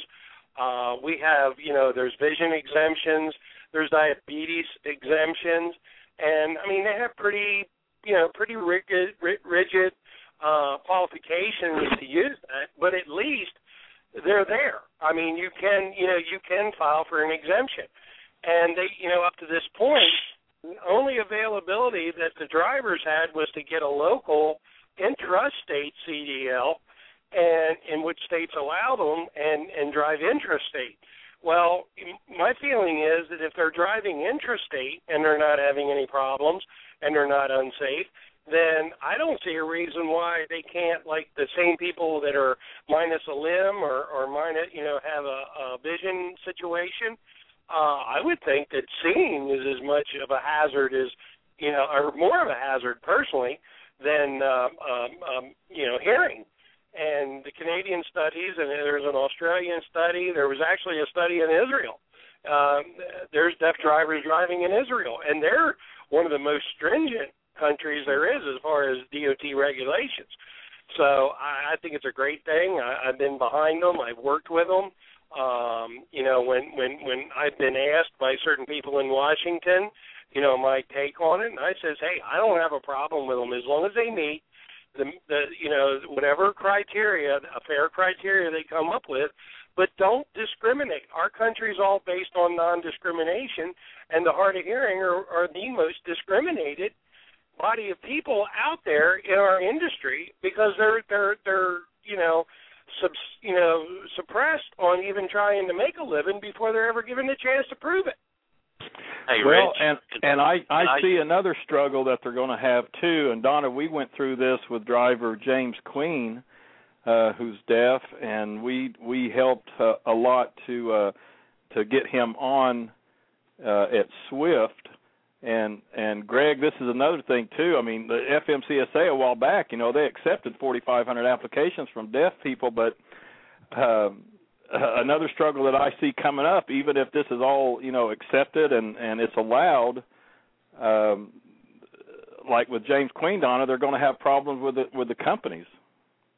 Well, that's that's what Bruce is um, experiencing right now, and he's trying to uh, find a company that will take him on because uh, we went through that with James, so Right. It's going to that's going. It, we we we jumped through a lot of hoops with James Queen, and uh, eventually eventually it did work out with Swift.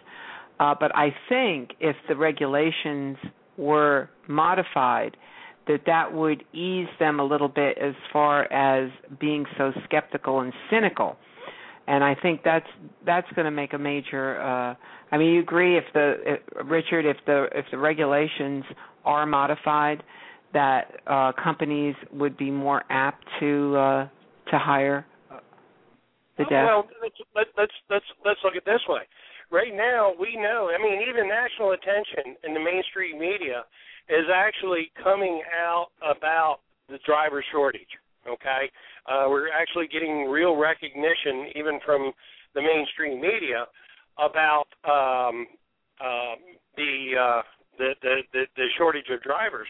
So if the data can produce that these are safe drivers and the regulations are such to where uh, a carrier or a company can go and the driver show up with a you know uh, an exemption certificate stating they're fully qualified to drive, then if a if a carrier wouldn't hire them because of a certain disability, then the carrier could actually be held uh, you know accountable for discrimination. So the rules. Well, you know, you know, you, uh, I don't mean to jump in here, but don't you think that a motor carrier would have uh, the right to stand on? I can sum it up in one word: liability. I mean, don't they also have the right to uh, protect their liability? And if they say, well, you know, we just you know we just can't afford it we just can't accept the liability to this do they have the uh the leg to stand on uh well the thing about it is carrier ultimately has the decision to hire and fire whoever they want to hire um, right. So you know, saying that there's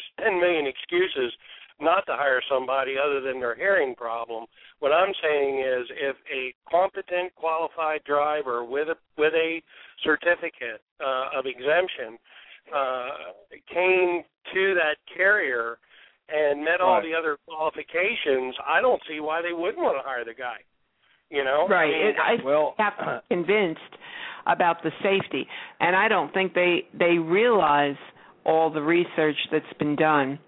I, I think it could come back as discri- discrimination, but I think they, I think the way they're going to get around that is the one word that I summed up with liability. But that that could set themselves up for a discriminatory lawsuit.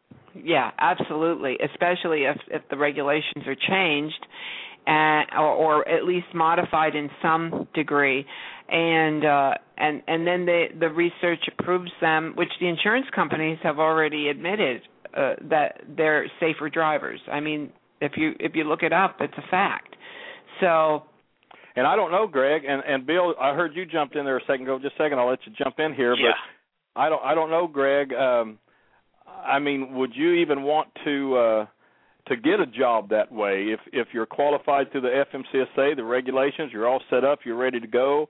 Uh, motor carrier is fighting back with uh, liability cause. um, I mean, this this this driving is tough enough. I mean, would you even want to uh, uh, to battle to get a job that way? Well, I I think.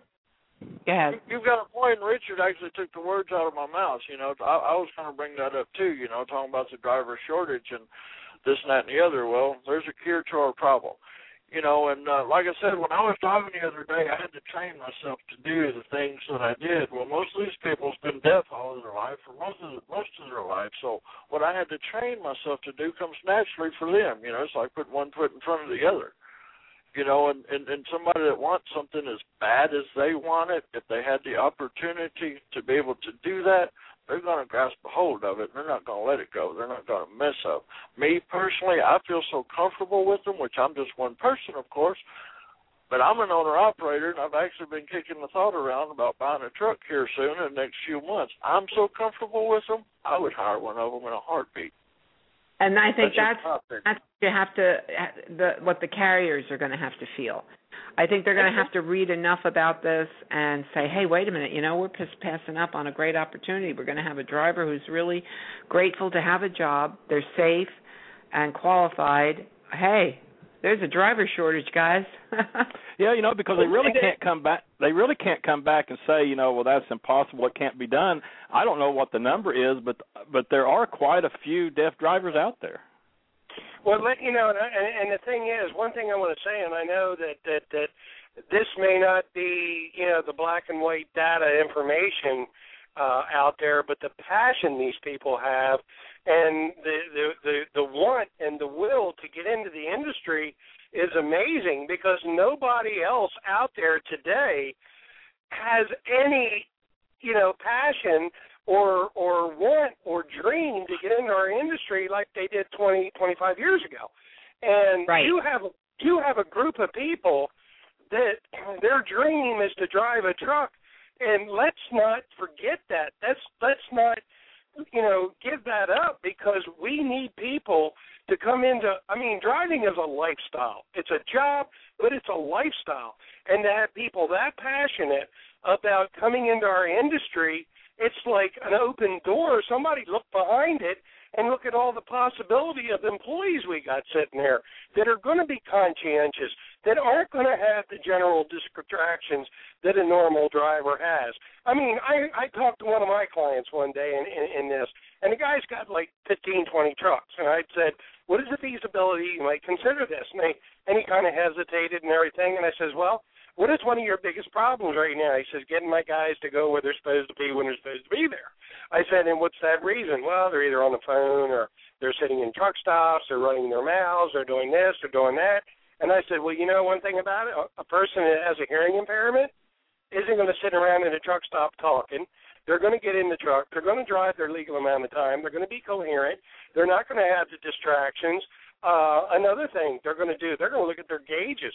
They're going to watch those gauges and they're going to notice when something's going wrong a lot faster than most guys listening to an engine and waiting for the alarm to come on. So the positives are there. And the thing is, we just need to sell this whole program to the Fed.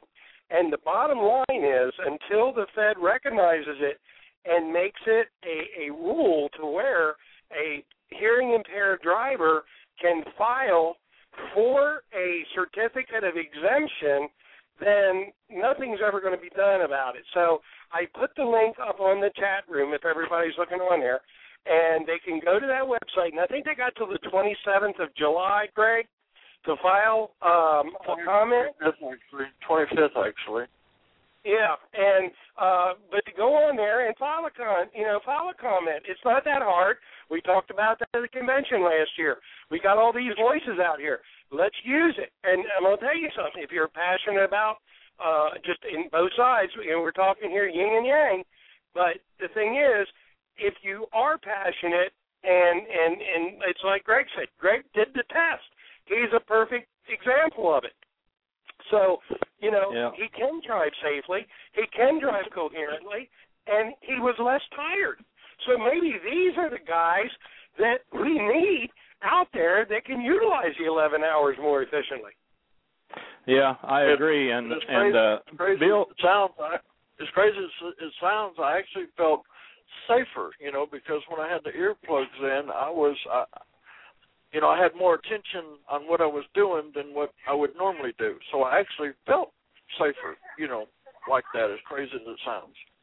No, that's I mean that's what they say. They say their you know other senses are so much stronger than ours, and you know I don't think anybody can argue with that.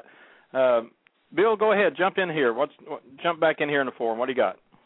Um, I, I just want to ask: Has anybody thought about contacting Gallaudet University? Um, Gallaudet is the leading is the national leading college for people who are hearing impaired. Um, they're in Washington D.C. Um, I've dealt with a lot of people who have gone to college there, who have been prospects to go to college there. I grew up with a kid who had hearing problems, um, played ball. He was one of the most dedicated people to play ball. Um, what you guys have been saying is true. The uh, the other senses, guys, you know, uh, what Greg went through only a day or so of wearing hearing plugs. There are days when we pull heavy loads that we have to um, wear hearing protection. Um, just just go down the road because it's my motor is so loud. It it's just pretty loud. But um, I've seen you your know, I, pipe. What what's yeah what was the, yeah, what Rich, was the name of the Rich university? Gallaudet, G A L L U D E T. You can Google it. Um, well, I, hold, hold on a second. I'm gonna let me. uh I can't write that fast. G A what? G A L L U D D as in David E T. And if you guys are really wanting to help these people push this, um, they're in the Washington D.C. metropolitan area. If I remember correctly, they're actually in D.C. Uh, They Uh-huh. would be the people to contact for uh, hard of hearing or deaf people's rights. Um, that they're Oh, very yeah, I'll get a hold of them. We'll try to get somebody on the show. Yeah, uh, that that was That'd my only suggestion. That'd be Yeah. great. Thank you for that. Yeah, that'd be great. Okay, good. Uh I got it written down here, so we'll we'll contact somebody there and try to get them on the uh try to bring them here on the show. So uh uh would all be right, Greg, anything else? Uh want to give you whatever time you need. Um, that's it, man. I think I pretty much covered everything. By the time I hang up, I'll think of something else. But right now, I'm good. but All I, I right. just want to thank you. Thank you for letting me on, and thank you for helping us, and thank you, Richard, and thank you, Bill. You're very welcome.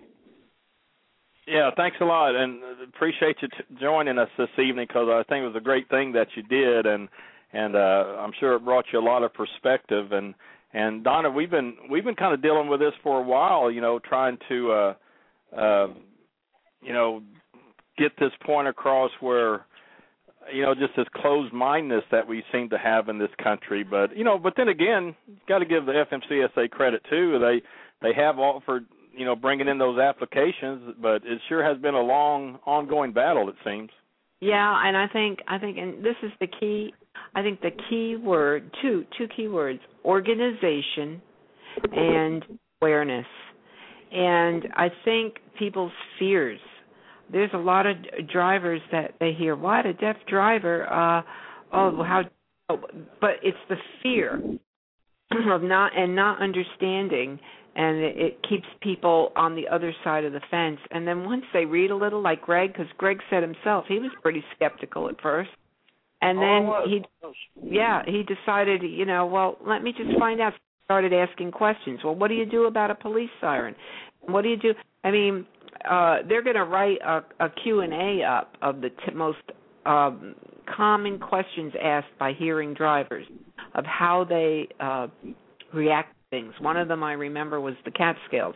How do you deal with the cat scales? Well, they have an easy way they do it. Every they have an answer for everything of how they adapt to Sure. uh to driving. Mhm. It's very easy. So, I mean. You right. you go and you get the printout.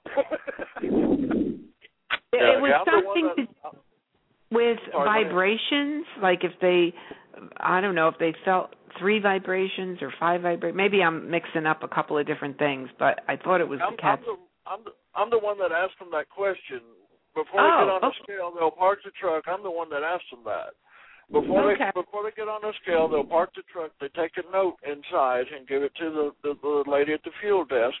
They get on the cat scale. They push the button three times so the lady will know that it's them. They'll take their hand on the and put it on the speaker.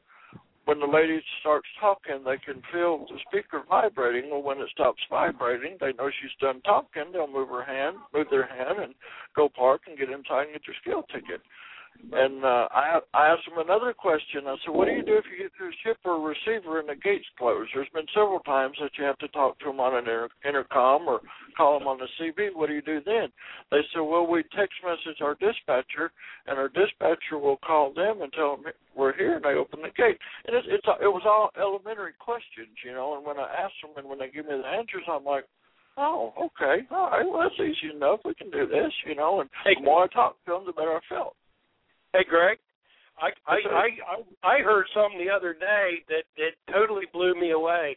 I was at a, co- a construction company doing work, and there was a fellow that was a hard uh, hearing impaired driver that pulled up, and he had a pre he had a little tape recorder in his hand, and he actually got his dispatcher to tape the pickup number he was there for, and when he walked into the thing, he was there to get a load he hit the button and he, and the the number the guy said the number and then it what load he got. And it's the same thing with the gate. If they have a speaker he could have a pre-recorded a message on a little handheld tape recorder could push the button and says I'm here to pick up so and so I'm here to deliver such and such you know like that. So I thought that was a really neat idea and I was going to post that in the uh, Deaf Truckers website. And I hadn't got around to it yet but I just sat there totally amazed. I said, "That's so easy. You can have it pre-recorded." Yeah, that's great, and they're just so sincere, and they they they know what's going on. They they they know what's up with trucking. Like the other day, I took a picture of myself with the with the earplugs in. I took a picture of myself and I posted it on their their their site. Let's go trucking. And my phone just blew up. You know, they were telling me what to do and watch my mirrors and keep my hand on the gear shift. And I mean, my phone just went crazy. You know, they were telling me what to do and they were concerned about me. And you know, it was it was awesome. That's all I can say. It was awesome.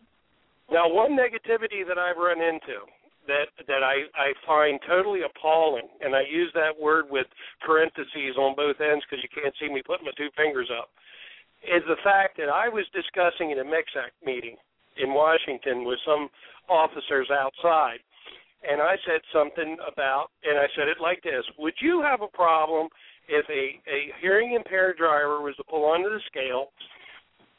and you told him to pull around back, and he pulls around back, and he comes in, and you asking him questions, and he's writing an answer. And I actually had one of the officers says, "I don't have time to listen to that," and I got thinking to myself, you know what? I guess everybody in your family just must be blessed with perfect health, and that you have no consideration from ever anybody. And the guy looked at me like I had lost my head. You know, it's like well, I don't have time for that. But then again, we're seeing that with hearing drivers, how they're rating up erroneous violations. So what gives us any indication they're going to be any more understanding or compassionate for a hearing impaired driver? Yeah, you're you're right. You're exactly right. And I admit, you know, if if this does get passed, you know, there's going to be incident incidences where, you know, it's just going to be the deal. Well, we'll cross that bridge when we get to it. You know, they're going to run into obstacles. You know, there's not no any ifs ands buts about that. But as far as safety goes, as far as getting a truck down the highway, like I said, I'd hire one in a heartbeat. I wouldn't think twice about it. That's how comfortable I am with it. But the thing that I think that I think the need to be is it needs to be addressed that you know once these certificates are issued, you know if it comes to fruition, and I hope it does, that that'll be something that the guidelines, even under CVSA, uh, and I would love to dwell into that and find out how Canada, uh, you know, is it written into their regulations since they allow them that the the officers have to you know show some consideration for them. I mean, what's wrong with you know? I mean, what's going to be the percentage of 13 million CDL drivers that they're going to have to deal with that are going to be hearing impaired drivers? I mean, you know, one percent. I mean, come on, you can't give a guy five minutes to write something on a piece of paper and ask a question. You know, that's what I'm saying. I need it needs to be addressed in that, and that's something DTU needs to address it when they present this. If it does come to fruition, um, to where it's mandatory that the officers do allow this and do cooperate. Well, I do have a comment to uh, to say to that. Who's this? This is Debbie. hey, Debbie, how are you? uh, doing good. Um, you know, when we start talking about the deaf community, the biggest thing that most of them have learned from early childhood, and I mean these people who are born deaf, they have been to special training, they've been to special schools, they have learned to read lips. So most of them can communicate, and a lot of them have gone through training so they can speak as well as you and I do.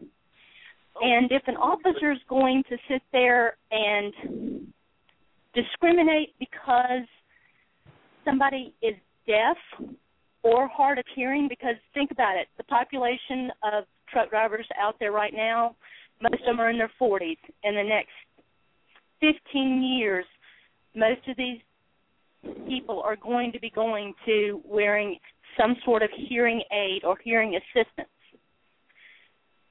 The officers already have to deal with people who are unable to speak, who are unable to communicate either because of nationality or because they do have a hearing problem. So, you know, what what's to stop them from just sticking a sticker on their door so that people know? I mean, what most people probably just say, "Oh well, oh that's the one percent. Let them go on by." I oh, that's a great a idea. nother- I, ne- I never thought of that. That's a great idea. I agree with everything you just said. I agree with everything you said, and I and I believe in it. And you're absolutely right. When you bring up the portion, it's funny. There's a regulation. It says must be able to read, speak, and understand the English language enough to communicate. But yet there's so many drivers out here that can't hardly speak a lick of English. But yet they deal with them every day. But when you take one percent of the population or less, and you know they may have to take a few minutes just to to communicate a little bit more and they have no tolerance for that. Uh, or and like I said, I'm not saying all of them, but just the ones that I I canvassed. You know, the one the one out one out of the group.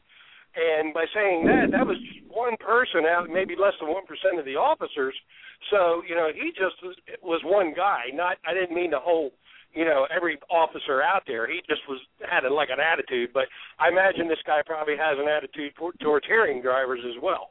You know, so the thing about it is this is the type of situation that needs to be addressed, and and those questions, you know, uh, uh, you know, debated amongst you know themselves, and and to come up with the answers as part of that problematic system of presenting questions and answers, because that question will be brought up to them and address it now before you know, it comes time to where they have to testify or whatever, then they can present that. And that's one thing I'm just trying to make aware that they need to bring that up. You know what I mean? I'm, I'm being positive about it, but that's going to be a question they're going to direct. They can add that to their list of questions.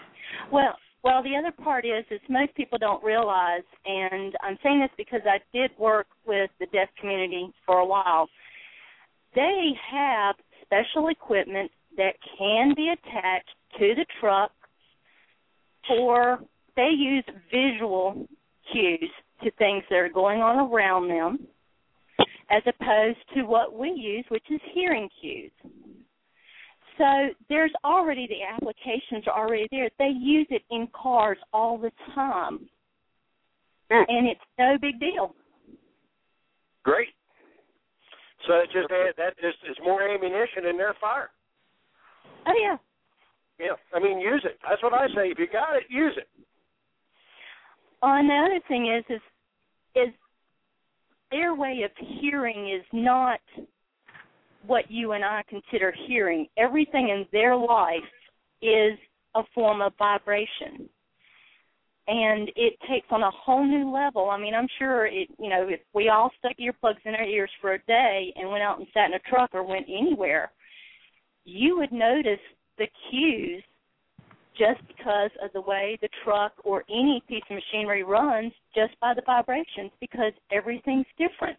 everything's a little bit you know different and i mean even people who are hearing shift or change gears not based on what they're looking at you know down at below but they're looking at or they're feeling it or you know the vibrations through the shifter through the truck i mean that that happens every single day whether we want to admit it or not Yeah, you're exactly right because I noticed that. I could feel the vibrations coming up through the floor, you know, through my feet, and then they were telling me, you know, keep your hand on your shifter, feel the vibrations. You know, that's what they kept telling me. You know, so you're 100% right.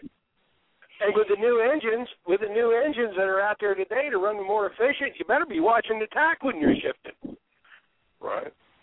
So I mean, they can watch the tach. Well, I mean, there are little clues there, but I'm saying e- even those. I mean, to feel the minute changes is amazing, and I mean, like I said, put a pair of earplugs in for a day. You will notice. I mean, go ride, go around in your car, and you will even feel your car change gears. Doesn't matter if you got an automatic or you have to shift gears yourself. You'll still feel it, and that's. I, mean, I don't know of any car out there that is completely vibration free. I can't I mean- afford it. well, I mean, you know, think about think about the road conditions out there now. I mean, there's no, there's nothing out there that's vibration free. Yeah, exactly. No, I agree. I think, and I think it's a great, and and like I said, if you know about the thing about shifting gears, hell, every truck's got a tach in it. So, I mean, in the worst case scenario, you can visualize watching the tach. In fact, most people don't take it to the bottom to to the full torque range. They're supposed to take it in anyway to shift it properly. They go by the sound, and if they probably went by the tack, they'd probably get better fuel mileage. Yeah, yeah. So they'd be better drivers. I if I if I was back in the trucking business and I had a fleet, heck yeah, I'd want all of them to be that way. Yeah, I, I Well- just think this is a good thing. I, I mean, they've only got a few more days till we find out, and I'm just mad for them. I'm just keeping my fingers crossed and praying that it goes through. I, I think it'll really be a good thing. Well, I want everybody to I want everybody to go on that link that I put on in, in there, or uh, Alan, you and I can post it again uh, on on the web book on the web, on Facebook or whatever. Um, the DTU Post needs too on to the on the Ask the Trucker. Um, So yeah, okay, we could do and that. make their comments and make their comments. File their comments. Yeah, because I'm not because I'm not on the chat. I'm just on on my phone. So if if y'all could post it to DTU site or something, so I can get on there and see it myself. I'm not in the chat room. I'm just on the phone. Okay. We'll get it back there for you, Greg. Thank you very much. I appreciate it. But I want to thank all of you for letting me on the show and listening to me, and I, I, I appreciate it. I appreciate all the help. I've just I've just made it a a number one mission of mine to do whatever I can to try to help them. These are just great, great people. Well, they're gonna all be at the convention. Not all of them, obviously. There's 150 in the group, but um, there's quite a few of them, and uh, we hope we hope to get to meet you there. I know they'd love to meet you there too. So, I'll, I Uh, will be there. I, I promise you, I'll be there. Not to correct you, but there's two or three in the group now. It's growing steadily. Wait a minute, two or three in what group? 203. And were you talking Oh, about? okay. Well, I guess I'm a little behind times. Yeah, they're growing. Oh my goodness. And you know what? When you think about it, that's not a lot of people to accomplish what they did. Rich, doesn't it amaze you what they what they've accomplished? I'm amazed, really.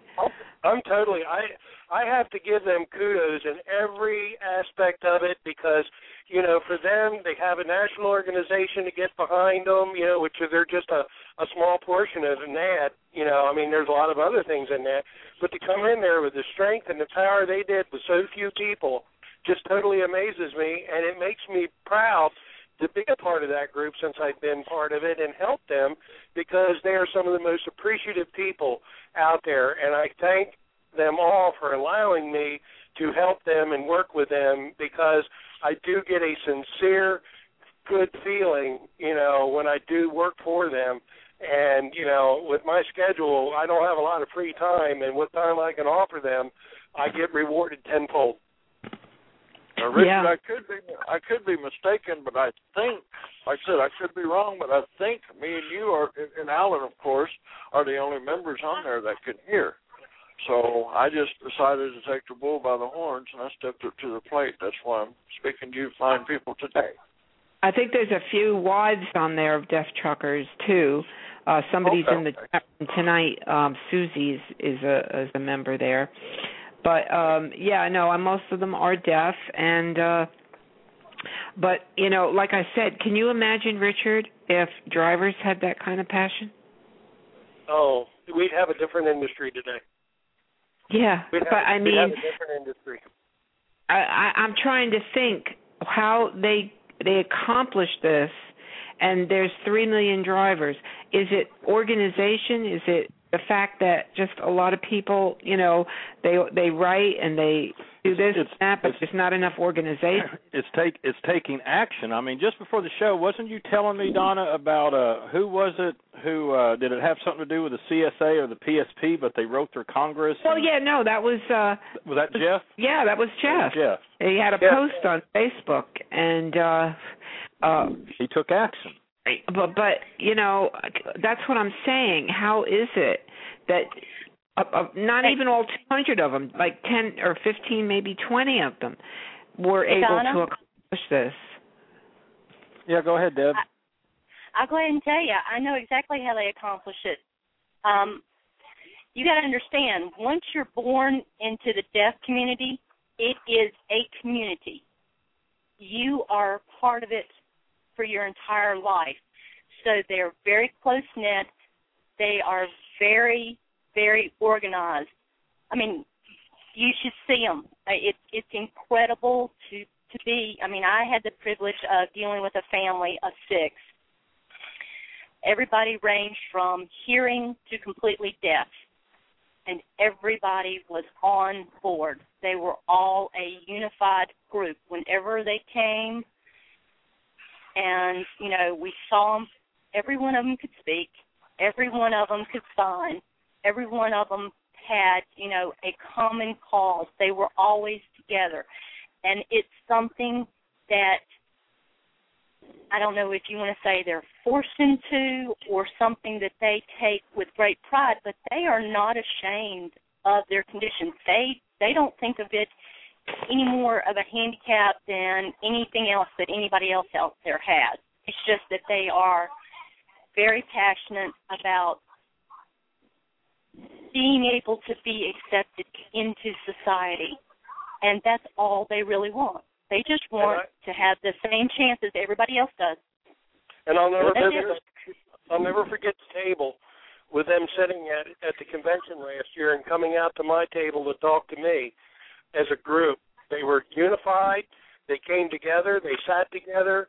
Uh, you know, they they present presented themselves in a very professional manner, and you know that's probably one of the reasons they impressed me to come on and try to help them as best as I could was their unity. You know, and and like you said, they're they're and they're very protective of themselves, and I I think that is a really really good accomplishment and high praises for you know for them.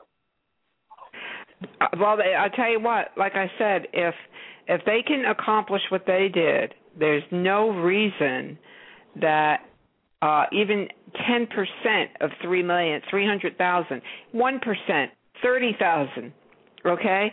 1% of the of the drivers if they had that kind of passion and motivation and unity and to stick by one another and not bash one another and not feel like it's a big competition you know, real true unity.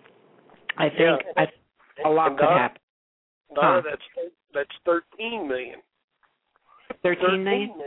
Thirteen million CDL drivers. Oh, are there? Okay, well, what do I know? I thought it was I'm 3 just million.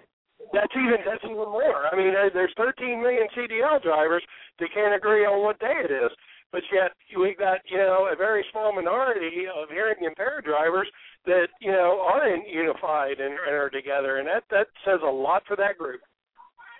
Uh, I'm just I'm just amazed and it, it's very um it's an inspiration and it should be an inspiration to everybody and it should give hope to everybody and um we're just looking they're so excited about the convention. I mean, they have more enthusiasm than uh most of the other drivers. I mean, I mean, not the ones that are attending that have signed up, but a lot of the other ones, you know, they're like, "Oh, okay." They don't get it. They don't see the importance of what it can do, and and yet these people do. So you know, I, I'm I very grateful. I get, a, I get a taste. I get a taste of how they feel because when I go to DTU and they post their vlogs, I feel so uh alienated because I don't understand what they're saying and I feel like I'm missing something. So I kind of it's a reverse reverse uh role. Right. It, as I feel that I'm like missing something that is probably very important to Bruce or or you know one of the guys that I'm like, oh, I wish I understood what he was saying because he's probably saying something I'd really like to understand. I need an interpreter to go on their site. and you know that's a good point. We we need to be in that situation to to understand. And if you notice how much they go out of the way to make sure you do understand. They start taking out their tablets and writing, and uh, it's it's just nice. You know, it's it's a good example of how to be uh, a good person in life. Absolutely. I'd like to hit on hit on two things. What Richard said. Number one, since I've been on their site, I've only been on there a couple of weeks now, but sometimes they forget. But oh, I forgot her name. One of the one of the ladies, one of the members there. She said, "Well, we have a hearing driver here now. We need to, in, in, you know, interpret." So they'll do their sign, and then when they get finished, they'll type it in, so I can understand. You know, they just started doing that you know, after after I got on there the other day, you know, that's how compassionate they are. You know, I'm like, wow, you know, I kind of felt bad because I knew they were doing that, you know, for me, but it was awful nice of them. And, me too. Uh, to go what Deb said a while ago about them not wanting to do any handouts, that's another thing that impressed me about them too, because you know they're not using their handicap as a handicap. They're not asking for handouts. They're not asking for nobody to feel sorry for them. All they're asking for is their chance to prove themselves or an opportunity to prove themselves. That's all they're asking for. Right. Yeah. Right. Well, it's it's good, and I hope it inspires a lot of people listening tonight. Um, that's all I can say. Yeah. Well, we're going to watch it, and and uh, I think this is a great thing you did. Uh, you did, and you are doing, Greg. It's. Uh, I'm really glad you uh, you joined us and shared all that with us. And well, you thank too, you very Alan. much. And, and, and Alan, as far as that co- uh, convention goes, not to get off topic, but I'll message you tomorrow, and I want to get some more info, and I want to go ahead and pay and put my name on it. You can bank on it. I'm going to be there too. Are you are you bringing your truck? Are you going to be parking, uh, Greg? Um, I'll probably end up bringing my truck because I'm in Kansas City every week. I load in Wyoming and go to Kansas City, so I'll more than likely be in my big truck. Okay, well, the reason I said that is you know about the uh, Pride in Your Ride contest um, that's yeah, going on. was talking about that the other day. Huh? Yeah. So get it all shined up. Get it all cleaned up. First place is the GPS. okay, but I'll get with you tomorrow, Alan. I, I, I'm I'm definitely going to be there. You can bank on it. Okay, great. I'll be looking forward to meeting you. All and right, Alan, thank you. and Alan, Alan, thank you too for your help with DTU because you've been a big inspiration and a big help with them as well. Oh well, I don't know how much I've done, but I tell you, it's it's been a collaboration of a of a lot of people, just like yourself and Greg and so many others, and we're seeing that group grow. And and uh, you know, I was just sitting here thinking, listening to everybody talking and and everything, and um, I, I guess I kind of my mind always goes back to politics. You know, just like Greg was saying, you know, they're not they're not asking for a handout. They're they're they just you know you know they want to work. They want to get out there, and you know they could easily sit back and and draw SSI and disability and and and let everybody pay their way in life. And that's not what they're wanting to do. They're wanting to get out there, get their hands dirty, and work. And and uh you know Donna, same thing with James Queen. That's all he wanted, and that's what he's doing. yeah, he's still doing it. I think he's on a dedicated run now with. Oh, is he? Yeah, he's on a dedicated run with Swift. Is he getting more miles? Um, you know, I I don't know about his miles, but I guess at least he can, you know, count on miles. He knows where he's going and everything. I mean, he had problems and but it didn't have anything to do with the hearing. He just had problems getting adjusted to the uh life on the road. Yeah, so I think this is working out real well for him now. So uh Great. him and him and his girlfriend are supposed to be there. All right. Well, hey Greg, thanks again. Our time is getting short here, but uh yeah, I really I'll be looking for you at their convention. Hope you can make it. All right, thank you, Alan. Thank you, Richard, and thank you, Deb. You made some good points, very good points. Thank all of you. I appreciate it. Thank you, Greg, for your time. All right, you, take care. Have a good day. And uh, uh, we're winding down here. Bill or Deb or Richard, uh, any any final comments? Anything you want to mention? I know Bill, you're still you're still fighting those E EOBRs. I hear. Well, I'm probably I'll keep fighting them. You know that. I think we're all fighting them. Yeah, yeah, we are. So, well, all right. Hey, appreciate you joining in, Richard. Any final comments or anything?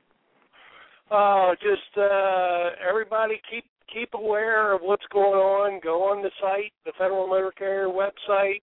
Uh, go on and check uh, your uh, uh, Federal Registry notices. Uh, notice came out today uh, regarding um, uh, changes in uh, some of the um, uh, rulings uh, that came out and supplemental rulings.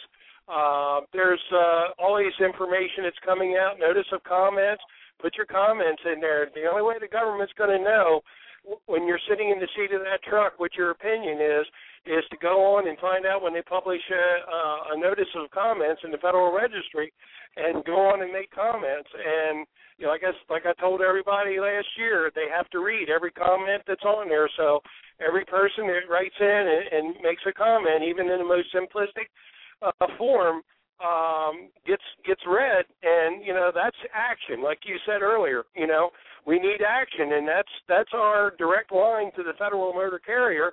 And you know um, we're we're we're we're changing some of the the things that are going on, and we're making some of the things aware. But we can't give up now. We got to continue this fight. This fight's never ending. And uh, you know everybody drive safely, be careful, and uh, uh, make sure that uh, you do your pre-trip inspections and don't give them any reason to write you up. All right, that's a good way to. Rich, can you? I mean, I don't know. Is there some way on your page? Um, Trans Products doesn't have a page yet, right? Do they have a page? No, it's still the old one. We're working Oh. on it. No, no. I meant on Facebook. Uh, yeah, they do, but it's it's nobody's maintaining it. Okay. Well, then on your page, if you could like make a note or a discussion or something where you can just post um, some of these links for everybody to to check and comments and notifications and all that. Um, this way, because if you put it on your wall, it just goes down and gets lost. But if it's a regular discussion that you could share, or we could take it and share it. I usually Um, do. Allen usually, or you usually repost them. So when they come up, I usually post the links on there, and I'll keep doing it. Okay, all right. Um, but I meant like uh, you know how you can click on notes or discussion, and then and then just put a whole bunch of whatever links you want to put on, and then you know it's done, uh, and it's in your archive. I don't know if you if you do that often or not. Uh, I haven't, but I'll check into it. Okay, that'd be awesome.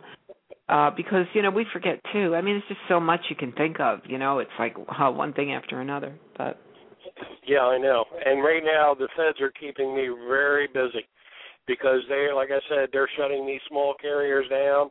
Uh, and you know, and part of it's the carrier's fault, and I understand that. But you know, it's for so many years. You know, we've been, you know, guys rode around with conditional and unsatisfactory ratings, and it never really had a big impact. Now, you the cooperative or the corrective action plan has become so important that when they send you a letter or notification or an intervention, they don't have to come into your company. They can just send you a letter and say, "Hey, you got a high SMS uh, score or threshold. What are you going to do about it?" And the and the carriers have for years have been afraid to answer, and now they're coming back, and all of a sudden they're getting cease and desist orders. And let me tell you something: once they're put out of business, it is a real, real uh, hard, uh, long, drawn out process to get reinstated. And uh, uh, right now, I've got several carriers that that are in a cease and desist mode. And like we discussed earlier, it's not that they're unsafe carriers. They may have just had a run of bad luck, and they're small, and they're di- at a disadvantage. And uh, unfortunately, the big carriers have the lobbyists and have the people in Alexandria and Washington, and they can afford, you know, to have full-time safety people. and the small carriers with the economy and the rates the way they are can't afford a full time person. So that's where I've been very fortunate to be able to work with these people and help them and try to keep them running and keep people working. They're talking about the the, the this this morning the unemployment rate's up to over 346,000. Well, how many people does the FMCSA automatically put out of work when they shut a carrier down? And a lot of these guys have been with these carriers for a lot of years and really don't know anywhere else to go. And they're to that age that if they can't stay where they're at and where they're comfortable, they're just going to get out of the industry and the driver shortage is going to grow bigger. So it's a rolling snowball. It's getting bigger and bigger and bigger. And and it seems like uh, that that there's less compassion in the Beltway than there was five years ago. Okay. Oh, I was sitting here reading the chat, but uh well, yeah, man, it sounds like a, a bigger problem than I was aware of. I guess we just don't hear all the news, but I assume that uh uh most of these carriers you're dealing with are the smaller ones. I mean, the big ones, you know, um obviously like you said have all that behind them, but uh I would imagine surely the a lot of these smaller carriers are are suffering. Are, are fa- yeah, are suffering and facing this. So that's where you come in, Richard. Yeah, yeah, and and, and it's taken a lot of time, but like I said, uh, it's well worth it to see a, a you know a company keep from being put out of service and keep the people working and see the smiles on their faces and you know and the thing is and these and some of these big consulting firms you know, don't even want to bother with little guys, and that's that's you know kind of been my niche, and you know I'm very blessed the fact that uh, you know that I have a good following of people, and uh, it gives me a good warm fuzzy feeling when I put a carrier back in service. Yeah, I, that, and that would be the number one thing because uh I, I don't know, just having results or fighting for something you believe so much in I think that's the greatest feeling in the world. So I, I, I can I can relate to that, and I, you must feel really good with all the people you're helping right now. Yeah, I try. yeah. well, listen, appreciate everything you do, and uh glad to have you back on the show with your expertise. And stay in touch, and we'll hopefully see you in October. Uh, I will be there. I was already I was texting Donna today about it. So yeah, I uh, was telling Ellen. I know. I, t- I you know I I get so excited about it. You know how I get. I get like you know really you know um passionate about everything. And when you were texting me, you know, I started getting really excited about the convention. I, and it is. It's a wonderful thing. I hope everybody can uh can make it because it, it's a wonderful experience. So uh yeah, I was glad to hear from you today on the text. yeah, we're we're we're we're we're, uh, we're we're trying to get our plane tickets and stuff together. So uh, you know, we're already working on it, so we don't have to get them last minute flights. Oh, I know. I've already got my ticket for August. I'm flying out the eighth to go talk to Harrah's and you know look at the arrangement, everything, everything right. So I'm kind of I'm excited about that too. All right, sounds good. Thanks, Richard, and uh, keep in touch. And Donna, you have announcements as well too. Uh, yes. You do? Okay, so. Because I wasn't prepared, you kind of sprung that one on me, Allen. Uh, oh well, we're going to take a quick break here, get our little sponsors in here that keeps the show going. So, uh, Bill and Richard and Greg and Jeff and everybody, and everybody still hanging on there. Appreciate it. And we're going to take a quick break, and when we return uh, Donna will give us her weekly announcements, and we'll wrap up this broadcast of Truth About Trucking Live. So we'll be right back. You're listening to Truth About Trucking live on Blog Talk Radio. Allen Smith will be right back.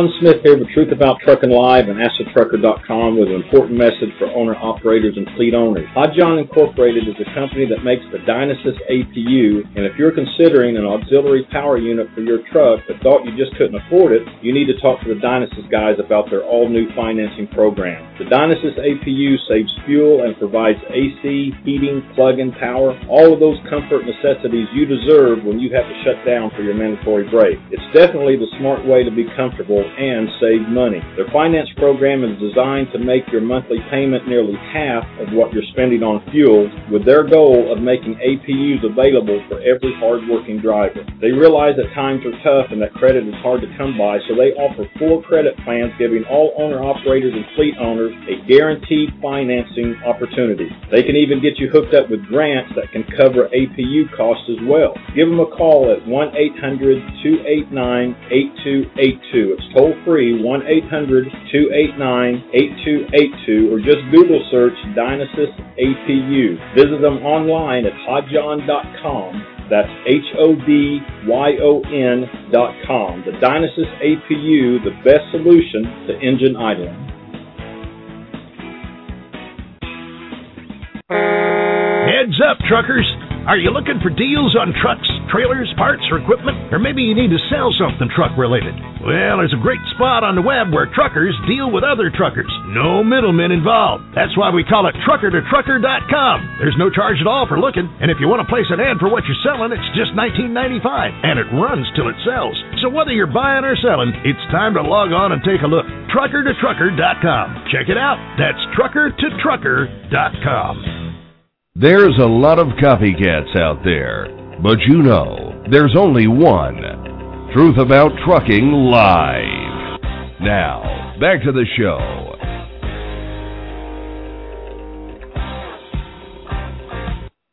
All right, Donna, anything new and exciting to share with our listeners this week? Well, I think I think it's appropriate, and it kind of goes with the whole theme of the show. Um, you know, talking about EOBRs and the um, the lawsuit with OOIDA and the FMCSA.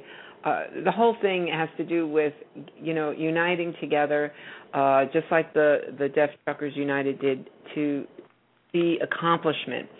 And uh, I'm, I'm just going to talk a little bit about the convention, and that's exactly what this is trying to achieve. It's achieving unity, uh, camaraderie, uh, being educated. Uh, it's honoring the professional driver. It's it's everything that drivers are seeking uh, in Kansas City on October 27th and 28th. It's a two-day event. Uh, we've got some tremendous speakers, Rich Wilson being one of them of Trans Products. Uh, he'll be the regulation speaker. Uh, we have Paul Taylor of Trucking Employment Law. We have Elaine Papp of the FMCSA. We have Kyla Lieberg of Truckers Against Trafficking. Rick Ash talking about truck driver health from the Trucking Solutions. And we have one of the best social media speakers around, ranked number 18 in Forbes magazine. This is a tremendous event, uh, and I can't tell you how important it is for everyone to be there. Um, it, the tickets are only $99 and I say only 99 because what it includes is 2 days of buffets, refreshments, $5,000 worth of prizes donated by Cobra, electronics, all your speakers, the awards, uh, the pr- free entry to the Pride in Your Ride contest. That means is you get your your truck really shined up, biffed up. Doesn't have to be a show truck. It just has to look really nice. And the prizes on that uh, are a GPS, a Cobra GPS, seven inch. Second place, a Cobra uh, five inch GPS, and third place, a, a CB radio. I mean, those are some really nice prizes. So uh, we have the Jason Rivenberg Making a Difference Award, and uh, we have our special guest, our MC Toby Bogard. We have career counselor James McCormick for all those looking for jobs, looking for CDL training schools. Kari Fisher of Missing Truck Driver, James Napier of the Sunshine Survivors Group, Trucker Charity, Tony Hamilton, Operation Roger. I mean, it's a wonderful group of people gathering to learn what they can do to make the industry better. And if anybody is out there wondering what they can do, they really need to, if they at all possible, can be there on October 27th and 28th at Harrah's in Kansas City, Missouri. Um, I just want to give a, a shout out to Kathy Cass. Um, she's wonderful. She's with a Trucker's Wife blog. She's uh, been a tremendous help. Um, she's making the centerpieces this year for the convention, and I saw one on her website. They're really beautiful. Uh, she's also a bronze sponsor of the convention. Uh, Kari Fisher, she's she's doing a lot.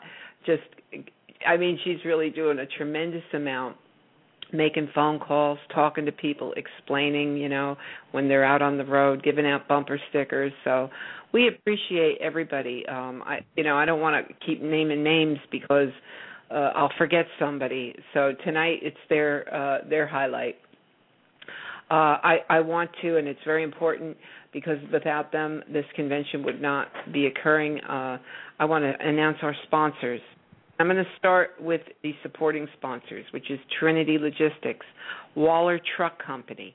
Our bronze sponsors are Truckers Trans Products and Services, Allen and Ayers Productions, KC Trucker, who is also sponsoring the Pride in Your uh, Truck contest, Real Women in Trucking, Truck Drivers Money Saving Tip, Idle Air, TruckerToTrucker.com, Transport Watch, our silver sponsors, AirDoc, Lazada Corporation, Cobra Electronics, Lone Mountain Truck Leasing, Trip Sheet Central.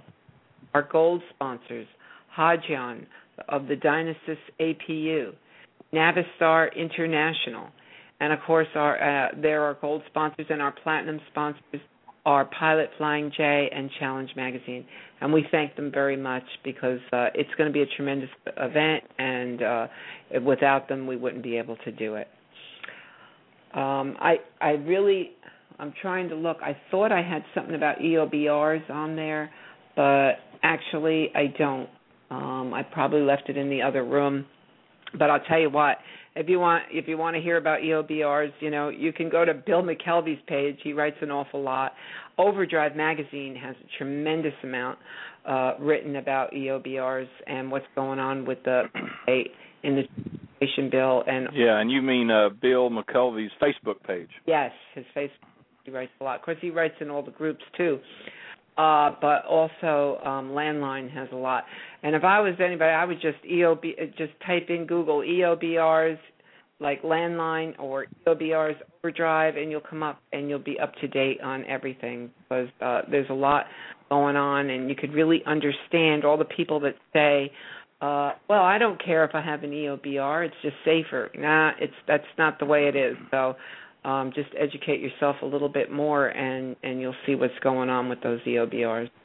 Now, that's about it. I just had to do that one from memory, but um, I just hope to see everybody. Just go to truckingsocialmedia.com, register, get your ticket. Have them you're, by you're, August. You're getting very mellow here. Am I? Am I hello? Get you're mellowing out on me. Oh, I, okay. I think that means another pot of coffee needs. To be. uh, that's it. Is that what you got? That's all I have tonight. Okay. Yeah, and uh, and uh, promote the convention. Help help get the word out there. It was a great event last year, and and uh, it's going to be bigger and better this year. I mean, hey, we've got we've got Elaine Papp from the FMCSA. Uh, you know, thanks to uh, Rick Ash from the uh, Trucking Solutions Group, and uh, a lot of good things going. So help us get the word out. Right, Don? That's it. you need your coffee. I know. I I'm I'm, I'm going down.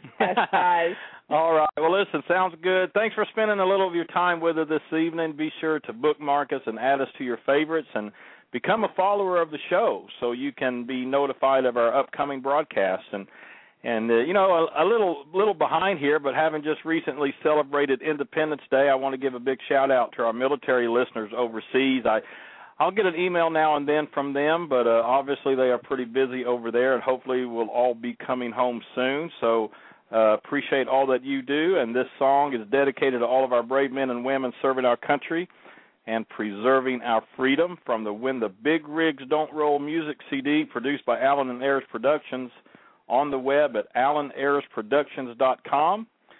Here's John Johnson of Johnson Brothers Recording Studio located at mysongdemo.com performing All for Liberty. So until next time for Truth About Trucking Live, I'm Allen Smith. Drive safe, everybody, and hey, thanks for listening.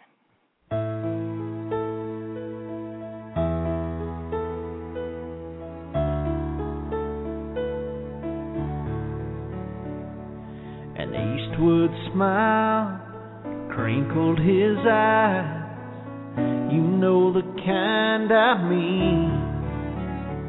He was chiseled, strong steel, a trained Navy SEAL. But he said, I'm just part of a team. He was in his dress blues, there on the news, talking about that damn war.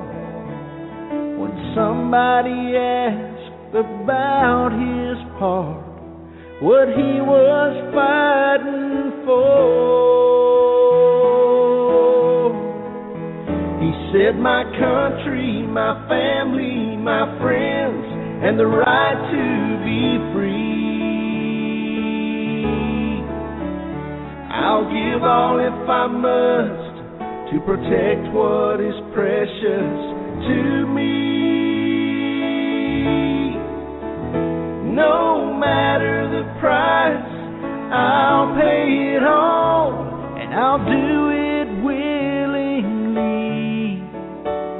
And I won't back down, I won't give ground, all for liberty. Material things don't mean a thing they can all be replaced. Take my car, my home, I'll get along. We all have problems we face. Then his fist clenched up tight, his knuckles went white. Said, I'll draw the line in the sand. Try to take from me one piece of liberty. It'll be out of these two dead hands. He said, My country, my family, my friends, and the right to be free. I'll give all if I must to protect what is precious to me. No matter price, I'll pay it all, and I'll do it willingly. And I won't back down, I won't give ground, all for liberty. The crowd got up and cheered, but he couldn't stand. And I said a silent prayer for that man. I can't imagine the hell when those rockets fell and he left part of his life there in the sand. He said, No matter the price, I'll pay it all and I'll do it willingly. Cause I won't back down, I won't give ground. All for liberty.